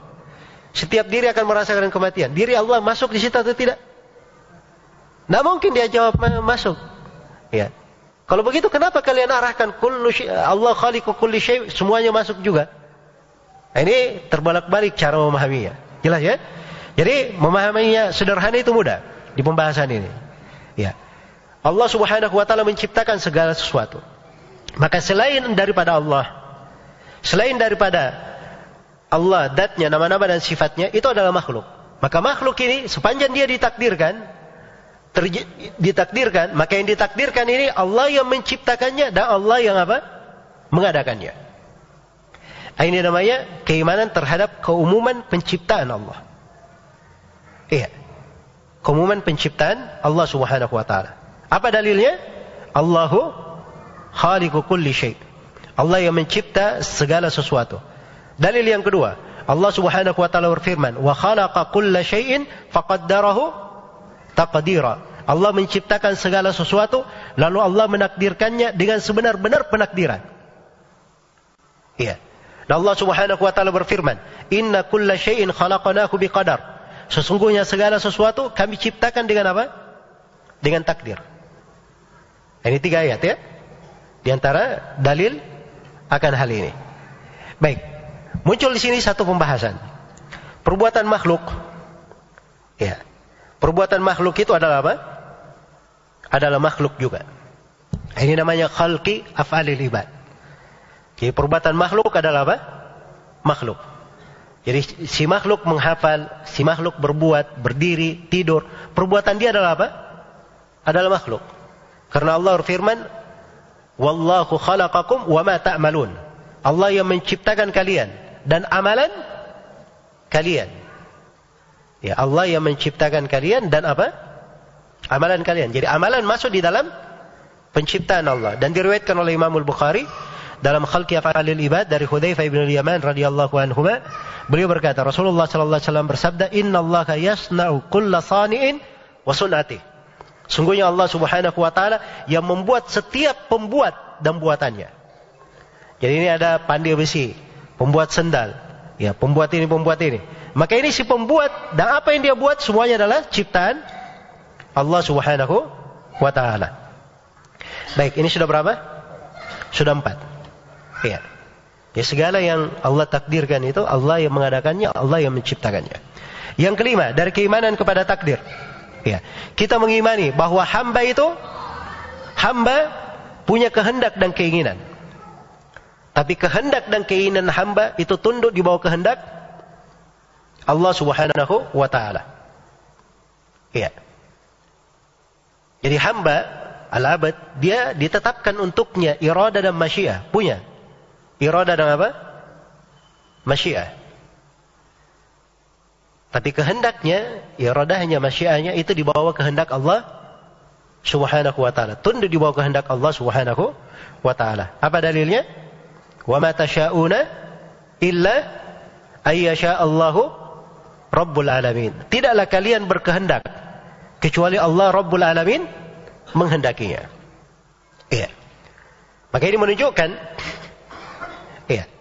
Menunjukkan bahwa hamba itu punya kehendak, punya keinginan, punya ikhtiar. Dia bisa memilih. Allah berikan untuk hal tersebut. Tapi tidak mungkin ada pilihannya, ada kehendak dia, ada keinginan dia, itu keluar dari kehendak Allah Subhanahu wa taala. Jelas ya? Nah, di sini sering muncul pembahasan di belakangan ini. Ini ramai dibicarakan belakangan ya. Tidak pernah dibahas di kalangan para salaf. Ya, dan biasanya diketemukan di buku-buku filsafat orang-orang yang ya karena dia sudah musibah umum, ya sekalian aja Diterangkan ya supaya jangan ada yang terjangkit musibah ini. Sekarang manusia ini dia itu musayyar atau mukhayyar. Dia itu dibuat berjalan saja begitu atau dia diberi pilihan. Nah, kira-kira bagaimana menjawabnya sekarang setelah antum belajar? Lima usul ini sudah bisa jawab sebenarnya. Dia musayyar harus berjalan saja atau dia mukhayyar diberi pilihan. Hah? Berjalan saja. Yang lain? Pilihan. Yang bilang berjalan saja salah. Yang bilang pilihan juga salah. Ya. Yang benarnya hamba itu punya dua sifat sekaligus. Dia di satu sudut, dia musayyar. Dia berjalan, iya. Tidak ada pilihan di satu sudut. Jelas ya? Padahal ada hal-hal yang sudah Allah tentukan dari dahulu, sudah tidak bisa berubah. Dia ikuti saja ajalnya. Dia berada di perut ibunya yang melahirkan ibunya bernama si Fulana. Ya. Dia di sini apa? Musayyar. Ya, tidak ada ceritanya si anak itu, oh pilih saya mau di ibu si Fulana. Dia aja belum pernah lahir kan begitu. Ya. Di sisi lain dia mukhayyar pada amalan-amalannya. Dia dikasih pilihan. Mau nikah, ya dia bisa memilih siapa yang dia ingin pilih kan begitu. Ya. Dia ingin bekerja, ya rezeki, mendapat petunjuk, melakukan ketaatan, dosa, maksiat. Ya ini ada pilihan dia di situ. Mukhayyar. Jadi dia di satu sudut dia mukhayyar, di satu sudut dia apa? Dia musayyar. Ini harus dipahami ya. Karena itu tidak boleh ada yang berkata, bahasakan. Ya. Takdir itu, ini juga salah ya dalam membedakan. Qadha dan takdir. Ya dikatakan qada itu ketentuan Allah nggak bisa berubah. Tapi kalau takdir katanya bisa berubah. Ya. Bagaimana bisa berubahnya? Kalau si hamba sudah berbuat menginginkan sesuatu, dia jalani baru Allah tetapkan. Nah, ini benar ucapan ini atau tidak? Ini sudah keliru. Menyelisih kaidah yang pertama dari keimanan kepada apa? Takdir. Tidak mungkin ada yang ditakdirkan sebelumnya Allah tidak tetapkan dan menyelisih kaidah yang kedua. Sesuatu itu kalau dia lakukan harusnya sudah tercatat di lauhul mahfud kan begitu? Ya. Kok bisa Allah yang menetapkan? Ya. Padahal hamba ini dia ikut kepada kehendak Allah Subhanahu wa taala. Jadi si hamba itu tidak dinafikan darinya, dia memiliki kehendak. Dia memiliki keinginan benar. Tapi tidak mungkin kehendak dan keinginannya itu keluar dari kehendak dan keinginan Allah Subhanahu wa taala. Maka ini yang kelima ini kaidah penting ya. Kaidah penting di dalam pembahasan. Saya akan terangkan nanti dari lima uh, dari uh, tujuh dasar pokok di keimanan takdir ini bagaimana sisi pentingnya dengan kita mengenal kelompok-kelompok yang menyimpang di pembahasan takdir. Baik yang keenam, Dari keimanan kepada takdir adalah kita mengimami adalah kita mengimani keumuman hikmah Allah Subhanahu wa taala. Keumuman hikmah Allah Subhanahu wa taala. Bahwa Allah Subhanahu wa taala Maha memiliki hikmah di belakang apa yang Allah Subhanahu wa taala takdirkan. Apa yang Allah takdirkan? Itu ada hikmahnya di sisi Allah. Iya. Karena Allah Subhanahu wa taala mensifatkan dirinya di berbagai ayat bahwa Allah itu hakim, Maha memiliki apa? Hikmah. Dan Allah itu memiliki hikmatun balighah. Hikmatan atau hikmatun balighah, hikmah yang sangat apa? Hikmah yang sangat mendalam. Iya. Hikmah yang sangat mendalam.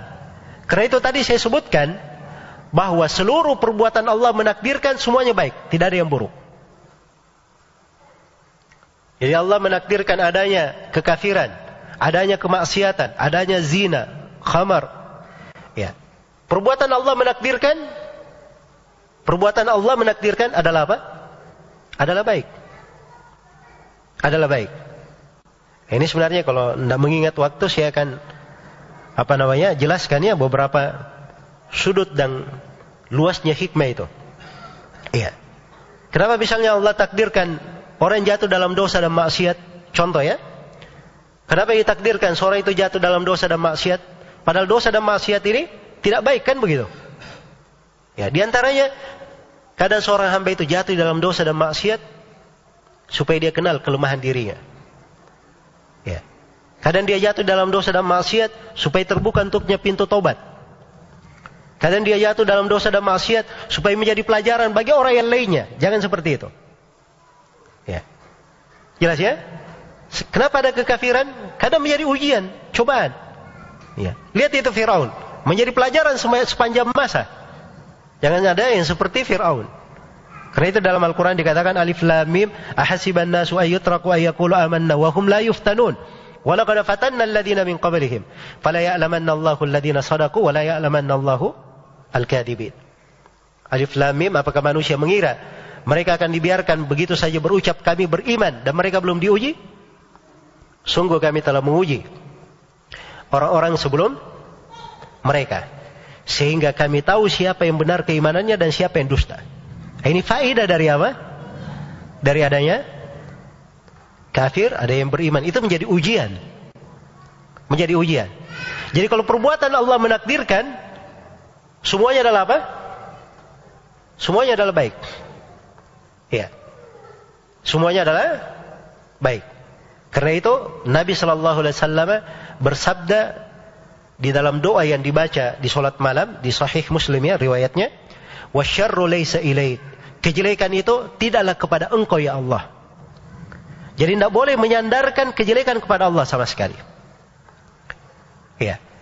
Yang ditakdirkan itulah yang terbagi dua, yang tertakdirkan.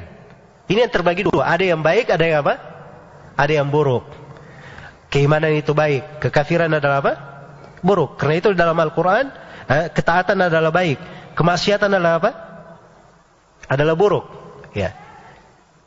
Keimanan adalah baik, kefasikan adalah apa? Adalah buruk, kan begitu?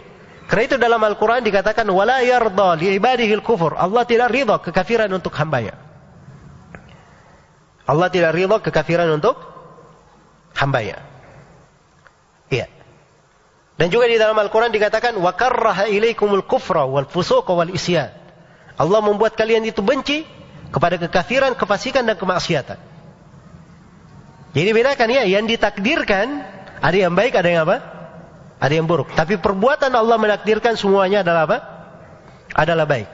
Nah disinilah yang perlu kita ketahui.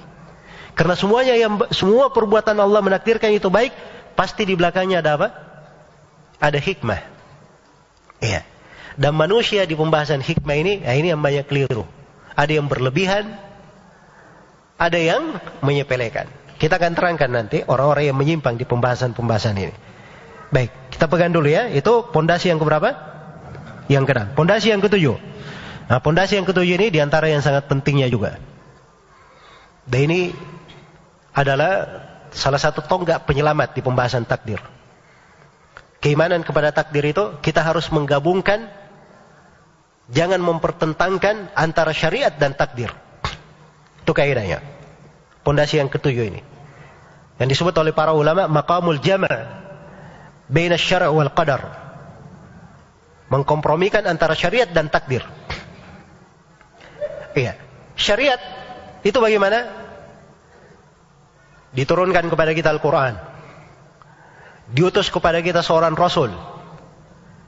Ada perintah yang mesti kita laksanakan. Ada larangan tidak boleh kita dekatkan. Tidak boleh kita dekati. Ini namanya apa? Syariat. Itu tidak bertentangan dengan Allah telah menakdirkan, telah menentukan. Ya. Karena itu ketika para sahabat bertanya, kalau semuanya sudah ditakdirkan ya Rasulullah, Fafimal amal, untuk apa beramal? Nah, ini kan pertanyaan mempertentangkan antara takdir dan apa? Syariat. Maka Nabi menjawabnya apa?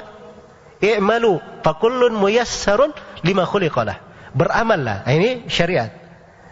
Setiap orang akan dimudahkan kepada apa yang dia ditakdirkan untuknya. Digabungkan oleh Nabi. Antara dua hal. Beramal. Sekarang kalau dia berkata, wah saya nggak usah beramal kalau begitu. Ya. Ini mungkin saya penduduk neraka ya, saya santai-santai aja dah. Habiskan aja kehidupan ini. Ini pertanyaan pertama, dari mana kamu tahu kamu penduduk neraka? Siapa yang beritahu takdir kamu? Kan ada yang tahu takdirnya. Takdir itu kapan diketahui itu takdir dia? Kalau sudah terjadi kan begitu. Kita duduk di masjid sini, Allah takdirkan kita duduk. Bisa kita katakan seperti itu. Tapi kalau pengajian besok, misalnya kita buat lagi pengajian besok, ya, apakah bisa kita katakan Allah takdirkan saya hadir di situ? Belum bisa, karena belum apa? Belum terjadi. Iya. Jadi sepanjang seseorang itu tidak tahu apa yang ditakdirkan untuknya, syariat itu sudah jelas. Itulah guna Al-Quran. Ada Rasul diutus kepada kita. Dijelaskan jalan itu semuanya. Yang baik semuanya dirinci. Bahkan yang jelek juga diingatkan oleh Nabi Sallallahu Alaihi Wasallam. Nah, ini dasarnya. Tidak boleh kita mempertentangkan antara syariat dan apa? Dan takdir. Baik, jadi ini tujuh kaidah pokok di pembahasan takdir. Iya. Kayaknya saya sudah singgung semua ya. Ada pembahasan-pembahasan. Yang lain sebenarnya agak detail ya. Cuman waktunya membatasi. Karena itu saya langsung pindah aja ke pembahasan berikutnya. Dan ini termasuk pembahasan penting yang saya anggap di pertemuan ini sebab-sebab yang membuat seorang itu menyimpang di pembahasan takdir. Ya. Kenapa saya bekali dengan pembahasan ini? Ini untuk menjadi benteng bagi kita semua. Ya. Kita mengenal apa sebab-sebab yang bisa membuat orang itu menyimpang di pembahasan takdir. Jangan dekat-dekat ke situ. Baik. Dan di sini sebab yang saya bahas, ini sebab khusus yang langsung berkaitan dengan takdir. Kalau sebab-sebab penyimpangan kita ingin bahas secara umum, oh itu luas pembahasannya ya. Luas pembahasannya, banyak sebab. Misalnya tidak mengikuti jalan as-salaf. Ya. Misalnya itu sebab pokok penyimpangan. Misalnya dia tidak mengikuti Al-Quran dan As-Sunnah, itu sebab pokok penyimpangan. Tidak berpegang, tidak menganggap ada ijma di kalangan ulama, itu sebab pokok. Tapi ini kita hanya membahas sebab pokok yang langsung terkait dengan apa? Dengan takdir. Ada empat sebab yang ingin saya sebutkan di sini. Yang pertama, dari sebab pokok yang membuat seseorang itu menyimpan di pembahasan takdir adalah dia mengkiaskan perbuatan Allah dengan perbuatan makhluk. Ini mengkias-kiaskan. Iya. Perbuatan Allah dengan perbuatan makhluk. Baik. Jadi ada orang-orang yang menyimpang di pembahasan takdir. Misalnya orang-orang Mu'tazilah, Qadariyah, An-Nufah. Mereka mengatakan ya, bahwa kalau si hamba ini berzina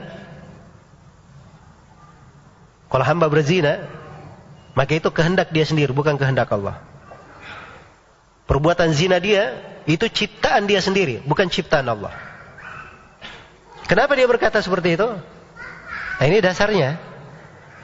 Dia katakan sebab kalau ini kalau Allah kehendaki saya berbuat zina, itu artinya tidak bagus.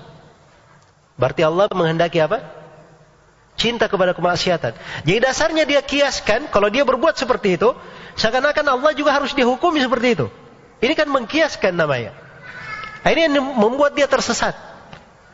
Banyak orang menyimpang seperti itu. Asalnya dia pandai mengkiaskan. Dia kiaskan perbuatan Allah dengan perbuatan makhluk. Iya. Dan ini yang keliru. Padahal Allah Subhanahu wa taala berfirman dalam Al-Qur'an, "Laisa kamitslihi syai." Allah tidak serupa dengan sesuatu apa pun. Hal ta'lamu lahu samia? Apakah kamu tahu ada tandingan padanan bagi Allah? Walillahil mathalul ala. Milik Allah lah perumpamaan yang maha tinggi. Fala tadribu lillahil amthal. Jangan kalian membuat perumpamaan-perumpamaan untuk Allah. Itu kaidah dasar dalam agama. Iya. Kaidah yang kedua atau sebab yang kedua yang menyebabkan seorang itu menyimpang adalah dia larut menanyakan apa sebab perbuatan Allah. Apa sebabnya? Apa ilahnya? Jadi kalau Allah menetapkan begini, dia tanya kenapa bisa seperti itu? Ya seakan-akan orang ini mau jadi polisi saja dia. Ya. Setiap perkara dia tanya, kenapa Allah berbuat begitu? Ini kalau bahasa sekarang ini biasanya dia perhalus, apa hikmahnya? Ya. Setiap perkara harus ditanyakan hikmahnya. Nah, ini sumber kesesatan harus dipahami. Dalam masalah takdir secara khusus. Demikian pula dalam nama-nama dan sifat. Karena dalam Al-Quran Allah berfirman, La yus'alu amma yaf'al wa hum yus'alun. Allah itu tidak ditanya apa yang dia lakukan. Mereka lah makhluk yang ditanya. Ya, jelas ya? Karena itu dasar pokok yang membuat seorang itu menyimpang, ini larut membicarakan apa hikmah perbuatan Allah. Dan ini menurut Syekhul Islam Ibn Taimiyah, ini adalah sumber penyimpangan semua kelompok yang menyimpang. Karena itu di dalam ta'iyah beliau tentang takdir, beliau berkata, Wa aslu dalalil khalqi min kulli firqatin, huwal khawdu bi fi'lil ilahi bi illati. Fa innahumu lam yafhamu hikmatan lahu, fasaru ala naw'in minal jahiliyati. Ya. Dan dasar kesesatan semua kelompok yang pernah menyimpang adalah larut tenggelam di dalam membicarakan perbuatan Allah. Kenapa seperti itu? Apa ilahnya, apa hikmahnya? Mereka ini tidak paham hikmah Allah Subhanahu wa taala. Mereka nggak paham. Ya, di antara perkara itu ada yang dijelaskan hikmahnya. Dan di antara hal ada yang tidak kita ketahui hikmahnya. Yang dijelaskan ya alhamdulillah bisa menambah keimanan kita. Kan begitu? Yang tidak dijelaskan kewajiban seorang muslim adalah apa? Sami'na wa ata'na kan begitu tunduk dan taslim, menerima dan taat. Ah, itulah seorang muslim. Jangan dia tanya-tanya. Kapan dia nanya, ini sumber kesesatan. Sumber kesesatan. Yang ketiga dari sumber kesesatan adalah maaf ya, yang ketiga dan keempat ini agak rumit sedikit, tapi saya terangkan karena ini masalah penting. Ya. Yang ketiga ini adalah dia tidak bisa membedakan antara iroda kauniyah dan iroda syariah. Tadi di pokok yang ketiga dan pokok yang kelima. Kita membahas tentang apa? Takdir itu semuanya dengan kehendak Allah. Itu kan yang ketiga kan? Yang kelima, hamba punya kehendak, tapi kehendak hamba tidak keluar dari kehendak Allah subhanahu wa ta'ala. Iya. Harus diketahui bahwa kehendak Allah itu ada yang bersifat kauniyah dan ada yang bersifat apa? Syariah. Kalau bahasa lengkapnya kauniyah qadariyah. Kalau syariah bahasa lengkapnya syariah dinia. Tapi untuk istilah saya ringkas saja supaya mudah ya memahami. Ada namanya irada kehendak bersifat kauniyah dan ada irada bersifat apa? Syariah. Bersifat syariah. Iya. Nah, ini beda antara dua hal. Nah, sekarang orang-orang Mu'tazilah.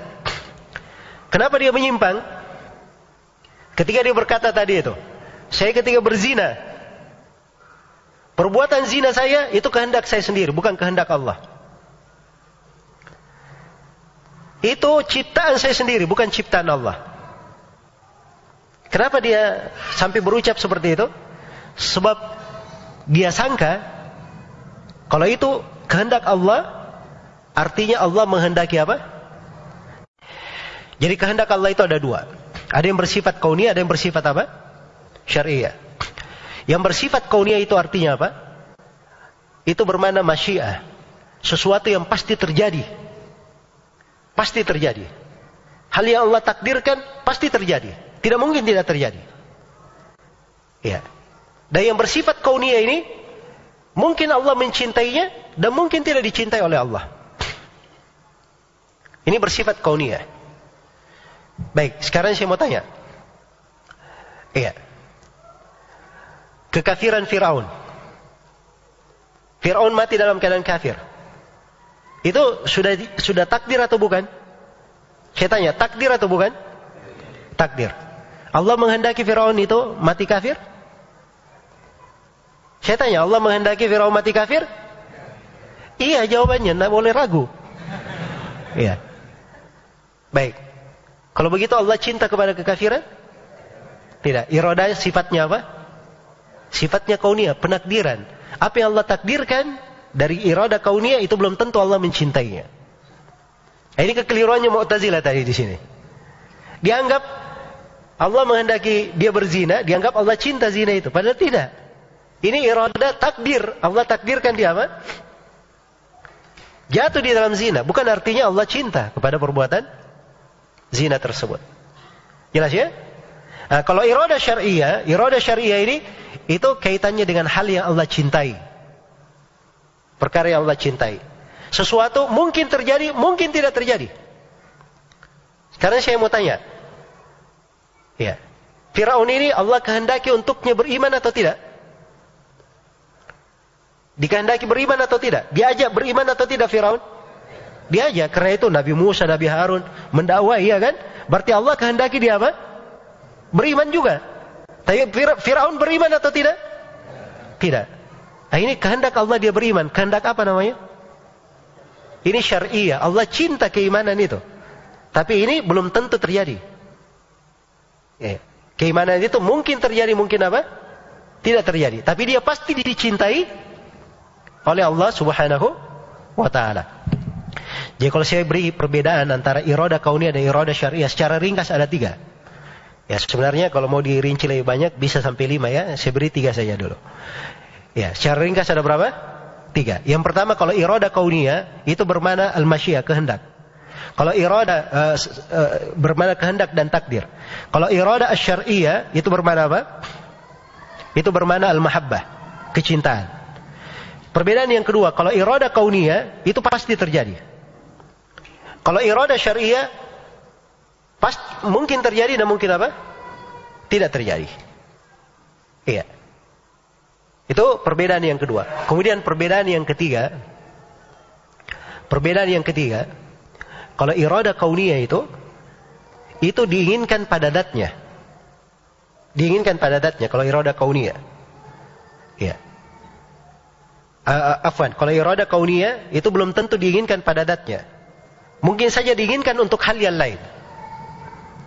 Jadi contoh tadi misalnya, kaun, adanya kekafiran. Itu iroda apa? Iroda kaunia. Tapi kekafiran ini Allah inginkan untuk hal yang lain. Sebagai ujian, sebagai cobaan dan seterusnya. Kan begitu? Tapi kalau iroda syariah itu diinginkan pada datnya. Diinginkan pada apa? Pada datnya. Maka ini tiga jenis perbedaan. Tiga jenis perbedaan. Kalau bisa membedakan ini, ini akan menyelamatkan dari banyak pintu kesesatan di pembahasan takdir.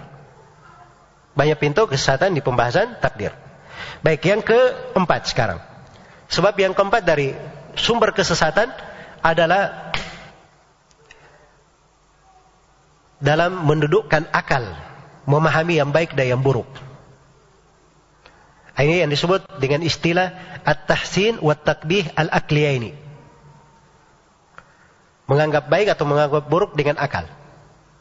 Iya. Yang membuat menyimpang itu, ya, dua kelompok, kelompok Qadariyah dan kelompok Jabriyah. Ya, kalau Qadariyah itu akalnya yang dia jadikan sebagai hukum. Di atas Al-Quran dan Sunnah. Jelas ya? Kalau Al-Jabriyah sebaliknya, akal tidak ada andilnya. Akal tidak ada apa? Andilnya. Yang baik apa-apa yang apa yang dianggap baik oleh syariat. Yang buruk apa yang dianggap buruk oleh syariat. Akal tidak ada andil di situ. Ini menyebabkan mereka menyimpang di dalamnya. Ya, kalau ahli sunnah mereka pertengahan. Ya, yang baik dan yang buruk itu ditetapkan oleh Al-Quran dan Sunnah, tapi akal bisa memahami dan tidak bertentangan dengannya. Tidak bertentangan dengannya. Jadi ini jalan pertengahan. Jalan pertengahan. Ketika keluar dari jalan pertengahan ini, ada dua kelompok yang menyimpang di situ. Ada kelompok Jabriyah dan kelompok apa? Qadariyah. Baik. Saya ringkas di sini ya. Kelompok yang menyimpang di pembahasan takdir. Ya, itu ada dua kelompok. Ini saya berikan bahasa ringkasnya. Ada dua kelompok. Sebelum saya berikan bahasa ringkasnya, saya ingin memberi kata kunci dulu. Bahwa seluruh kelompok, seluruh manusia yang menyimpang di pembahasan takdir, itu disebut dengan nama apa? Al-Qadariyah. Jadi Al-Qadariyah ini istilah untuk siapa yang menyimpang di pembahasan apa? Di pembahasan takdir.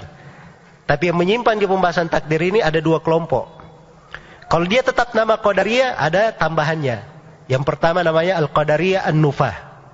Qadariyah yang menafikan. Dan yang kedua namanya Al-Qadariyah Al-Muthbitah. Qadariyah yang menetapkan. Qadariyah An-Nufah, Qadariyah apa? Al-Muthbitah. Qadariyah An-Nufah, Qadariyah apa? Al-Muthbitah. Sekali lagi, Qadariyah apa? An-Nufah, Qadariyah Al-Muthbitah. Bahasa lainnya, kalau Qadariyah An-Nufah kadang dimutlakan dengan nama Qadariyah. Kalau Qadari Al-Muthbita kadang disebut dengan nama apa? Jabriyah. Dengan nama Jabriyah. Jadi kalau ada yang bertanya, kelompok yang menyimpan di, di pembahasan takdir ada berapa? Ada dua kelompok. Ada Qadariyah Nufa dan ada Qadariyah Al-Muthbita. Bahasa lain, boleh dikatakan ada Qadariyah dan ada apa? Jabriyah. Jelas ya? Jadi kalau Jabriyah dikatakan Qadariyah boleh atau tidak? Boleh saja ya, jangan menyalahkan orang yang menyebut Jabriyah dengan bahasa Qadariyah itu boleh saja. Ya. Jangan terlalu fokus pada istilah, fokus pada apa? Kekeliruannya. Itu sebenarnya. Sebab penamaan itu tidak terlalu penting. Yang penting itu hakikat dan makna. Begitu di dalam ilmu syariat. Penamaan itu tidak terlalu penting. Yang penting adalah apa? Hakikat dan makna. Kelompok Qadariyah ini dua golongan lagi. Sebagaimana kelompok Jabriyah terbagi lagi menjadi dua. Qadariyah terbagi menjadi dua. Yang pertama ada Qadariyah ekstrim namanya.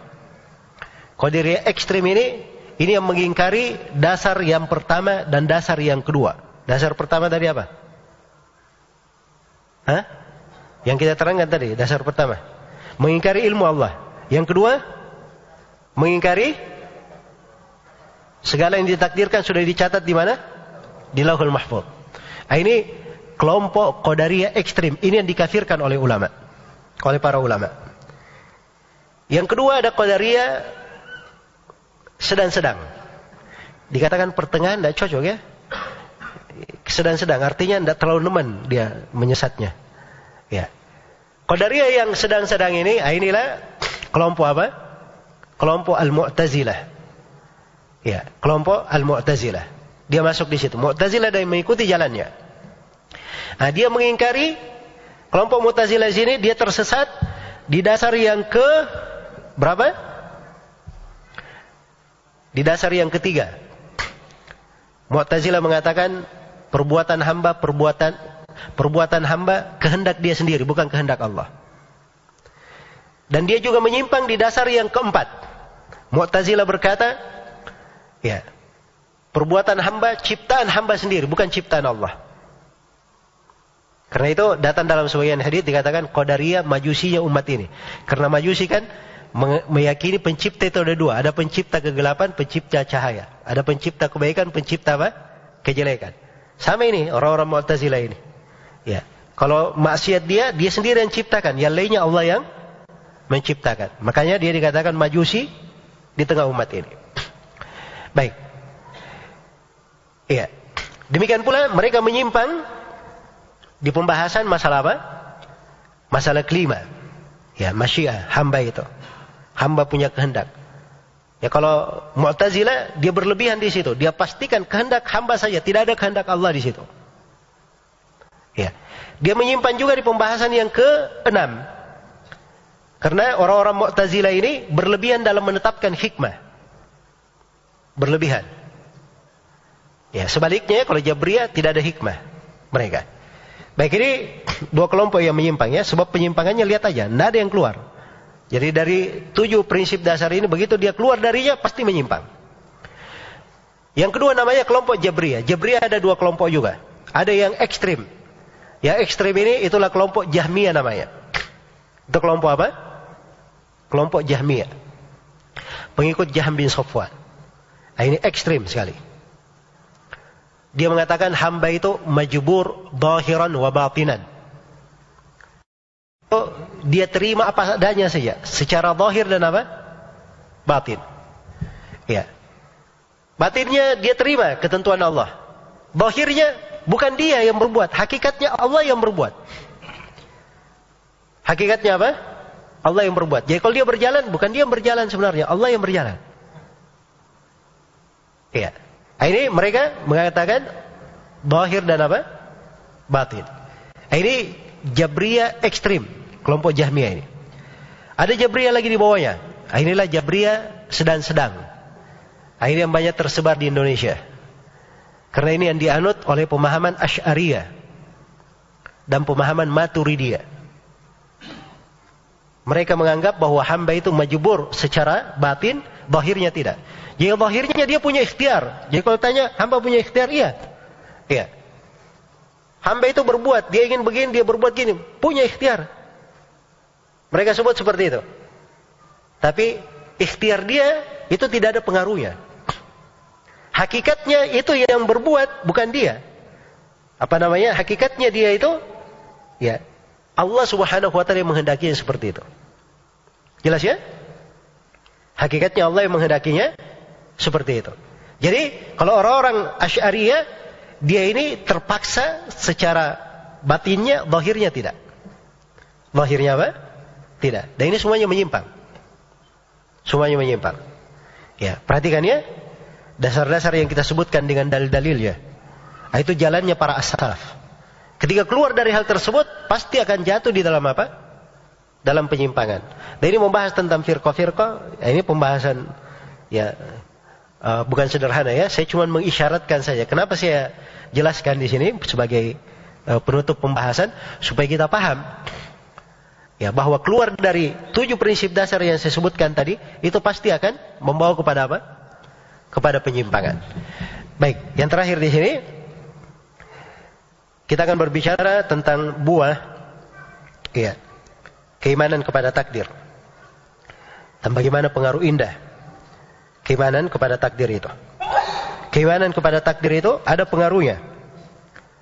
Ya, ada pengaruhnya yang indah di akidah seseorang, di akidah dan keyakinan seseorang, dan keimanan kepada takdir itu juga punya pengaruh yang indah pada kejiwaan seseorang. Dan yang ketiga, pengaruh keimanan kepada takdir itu memberi pengaruh yang indah pada akhlaknya. Maka ini tiga jenis pengaruh. Dan dampak positif dari keimanan kepada apa? Kepada takdir. Iya. Ada yang akan semakin memperbaik akidahnya.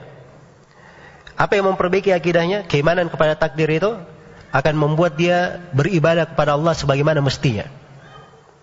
Iya. Karena keimanan kepada takdir itu bagian dari keimanan, dia bagian dari ibadah.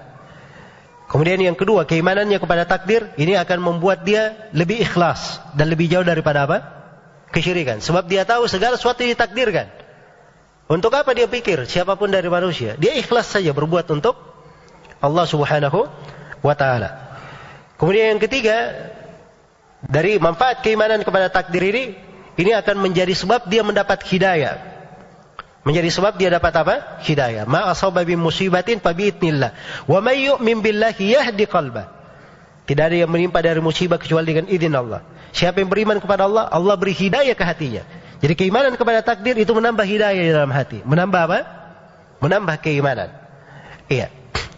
Kemudian dari manfaat keimanan kepada takdir dari sisi akidah, keimanan kepada takdir itu akan membuat seorang itu benar tawakalnya.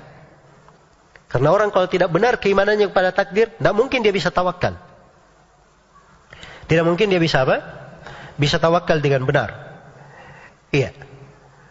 Baik. Karena itu kata Syekhul Islam Ibn Taimiyah, orang yang belajar filsafat itu tidak mungkin bisa tawakal. Iya. Demikian pula orang-orang Qadariyah. Itu tidak mungkin dia bisa apa? Tawakal. Dari Qadariyah Nufah maupun Qadariyah Muthbitah. Tidak mungkin dia bisa apa? Tawakal. Karena tawakal ini itu hanyalah bisa bagi orang yang benar keimanannya kepada takdir Allah Subhanahu wa taala. Kemudian dari manfaat dan buah keimanan kepada takdir adalah rasa takut kepada Allah, al-khauf min Allah. Dan luar biasa ini ya, rasa takut kepada Allah. Ini sebab seorang itu dijamin dengan sorga. Waliman khafa maqama rabbihi jannatan. Bagi siapa yang takut kepada kedudukan Robnya, kebesaran Robnya, maka dia akan mendapatkan dua sorga. Iya. Dan juga dari manfaat keimanan kepada takdir, kuatnya harapan dan berbaik sangkanya kepada Allah. Jadi kalau keimanannya kepada takdir baik, harapannya pasti akan kuat. Iya. Tidak boleh mempertentangkan antara syariat dan takdir. Syariat itu apa namanya dijalankan. Dan dia kalau misalnya beramal dengan amalan penduduk sorga, nah ini menunjukkan takdirnya ke sana. Makanya dia kuat harapannya dan sangat berbaik sangka kepada Allah Subhanahu wa taala. Iya. Kemudian di antara manfaatnya juga adalah menumbuhkan sifat ridha di dalam dirinya. Ridha terhadap ketentuan-ketentuan Allah Subhanahu wa taala. Iya. Pada takdir-takdir Allah Subhanahu wa taala. Tapi ini pembahasan ridha terhadap takdir Allah. Ini ada rinciannya di dalamnya karena ridha itu kalau dia sifatnya hal yang sudah terjadi dan seterusnya itu benar. Tapi kalau ridha dalam artian dia ridha tidak sholat, dia ridha tidak puasa dan seterusnya itu tidak ridha namanya. Dan ini tidak benar ya di pembahasan takdir sebagaimana yang telah kita terangkan. Baik. Kemudian di antara manfaat keimanan juga di pembahasan takdir ini akan menambah seorang itu lebih bersyukur kepada Allah Subhanahu wa taala, akan membuatnya bersyukur. Dan di antara uh, manfaatnya juga ini akan membuat seorang hamba itu lebih bergembira dengan keutamaan dan rahmat Allah Subhanahu wa taala. Baik. Iya. Dan di antara manfaat yang sangat besar juga dari faedah keyakinan, keimanan kepada takdir itu akan membebaskan akal dari khurafat, dari perkara-perkara bidah. Ya. Sebab orang-orang yang termakan dengan khurafat itu, itu biasanya keimanannya kepada takdir ya, lemah atau tidak benar. Makanya dia gampang dimakan oleh perbuatan-perbuatan khurafat, perkara-perkara yang batil. Perkara-perkara yang batil. Saya beri contoh misalnya. Di masa sekarang ini. Karena sebagian manusia berkata, kamu kalau tidak masuk ke parlemen, yang duduk di sana itu akan duduk nanti orang-orang kafir, orang-orang yang berbuat kejelekan, akan hancur agama ini. Ini orang yang tidak benar pemahamannya terhadap takdir. Ya. Allah itu sudah menakdirkan agama ini akan selalu ditolong. Tidak mungkin agama ini akan apa? Dihinakan secara merata. Itu ketentuan Allah. Walaqad kalimatuna li'ibadinal mursalin. Innakum lahumul mansurun wa inna jundana lahumul gharibun. Sungguh telah tetap kalimat kami, keputusan kami untuk hamba-hamba kami para rasul. Bahwa mereka akan selalu ditolong. Dan tentara-tentara Allah, tentara-tentara kami, mereka lah yang selalu menang. Ini kan takdir Allah. Iya. Kok bisa seorang lemah? Ya. Akhirnya masuk di dalam hal-hal yang apa? Hal yang bisa membahayakannya. Sudah pekerjaannya bukan masuk di urusan politik, pekerjaannya adalah belajar. Yang si ustadz pekerjaannya harusnya dia memberi apa? Memberi talim. Ini harusnya memberi. Akhirnya semua orang overacting. Masuk kepada hal yang bukan apa? Bukan urusannya. Nah, ini di antara eh, apa namanya pengaruh ya keimanan kepada takdir. Baik. Kemudian dari manfaat yang terkait dengan akhlak. Ya, keimanan kepada takdir ini akan membuat seorang itu lebih banyak bersabar, pandai untuk bersabar. Dan keimanan kepada takdir ini akan membuat seorang itu bisa merendah hati. Jadi tidak ada dia pandang untuk dirinya. Segalanya Allah sudah tentukan. Allah yang mengangkat derajat, Allah yang menghinakan. Allah yang memberi, Allah yang menahan. Apa yang dia banggakan? Kan begitu? Makanya akan membuat dia apa? Bisa merendah hati. Membantu dia untuk tawaduk dan merendah hati. Ya, kemudian keimanan kepada takdir itu juga membuat dia dermawan. Ya, sebagian orang kalau dia berinfak, oh dia pikir ini kalau saya berinfak terus habis duit saya ini. Ya. Kalau keimanannya kepada takdir itu bagus, maka dia tahu tidak mungkin rezekinya itu akan terputus. Kalau rezekinya terputus berarti dia sudah dikubur. Kan begitu? berarti dia sudah dikubur. Nah, maka ini akan menyebabkan dia mudah untuk dermawan. Jadi kadang ada juga orang-orang yang bertanya, kenapa saya kok perasaan sulit mengeluarkan? Nah, ini mungkin ada hal-hal yang terkait dengan apa? Takdir. Ya. Manfaat berikutnya terhadap akhlak, ini akan memberikan kepada seorang itu keberanian. Dia berani bisa berjalan, ya, dan berani untuk mengetuk dari pintu-pintu kebaikan atau pintu-pintu kehidupan. Ya, sebab yang dia pikir segala sesuatu itu sudah ditakdirkan. Ya. Kalau dia pikir mati saja, mati itu sama saja. Mau di atas tempat tidur, mau di jalan, mau ditabrak, mau jatuh, mati di di ujung pedang, mati semuanya sama. Ya. Sebab kematian yang beraneka ragam, tapi kematian itu namanya cuma satu, namanya mati juga. Ya kan? Nah, itu kan keimanan kepada takdir. Jadi keimanan kepada takdir itu akan membuat seorang itu lebih berani. Baik. Dibedakan ya antara berani dan nekat. Saya tidak bicara masalah nekat. Ya. Berikutnya dari keimanan kepada takdir ini akan membuat seorang itu punya himmah, semangat yang tinggi. Ulul himmah. Iya. Karena dengan keimanannya kepada takdir, ya, akan membuat dia semakin beramal semakin bergerak. Jadi kalau ada orang yang beriman kepada takdir tapi dia malas beramal, ah, ini belajar baik-baik tentang takdir. Pasti ada yang keliru di situ. Ya, kemudian di antara manfaat juga dari sisi akhlak, keimanan kepada takdir itu akan menambah seseorang kesungguhan. Kesungguhan di dalam segala perkara. Iya. Dan juga dari keimanannya kepada takdir ini akan menyelamatkan dia dari penyakit-penyakit hati. Jadi penyakit hasad, ria dan sebagainya. Hasad kenapa dia hasad? Dia dilupa bahwa Allah memberi anugerah kepada orang itu, Allah yang menakdirkan. Walaupun dia hasad apa pun yang dia lakukan, tidak bisa dia rubah ketentuan Allah. Kan begitu? Maka keimanannya kepada takdir kalau baik, itu akan membuat dia terhindar dari penyakit hasad. Berikutnya, manfaat keimanan kepada takdir dari sisi kejiwaan.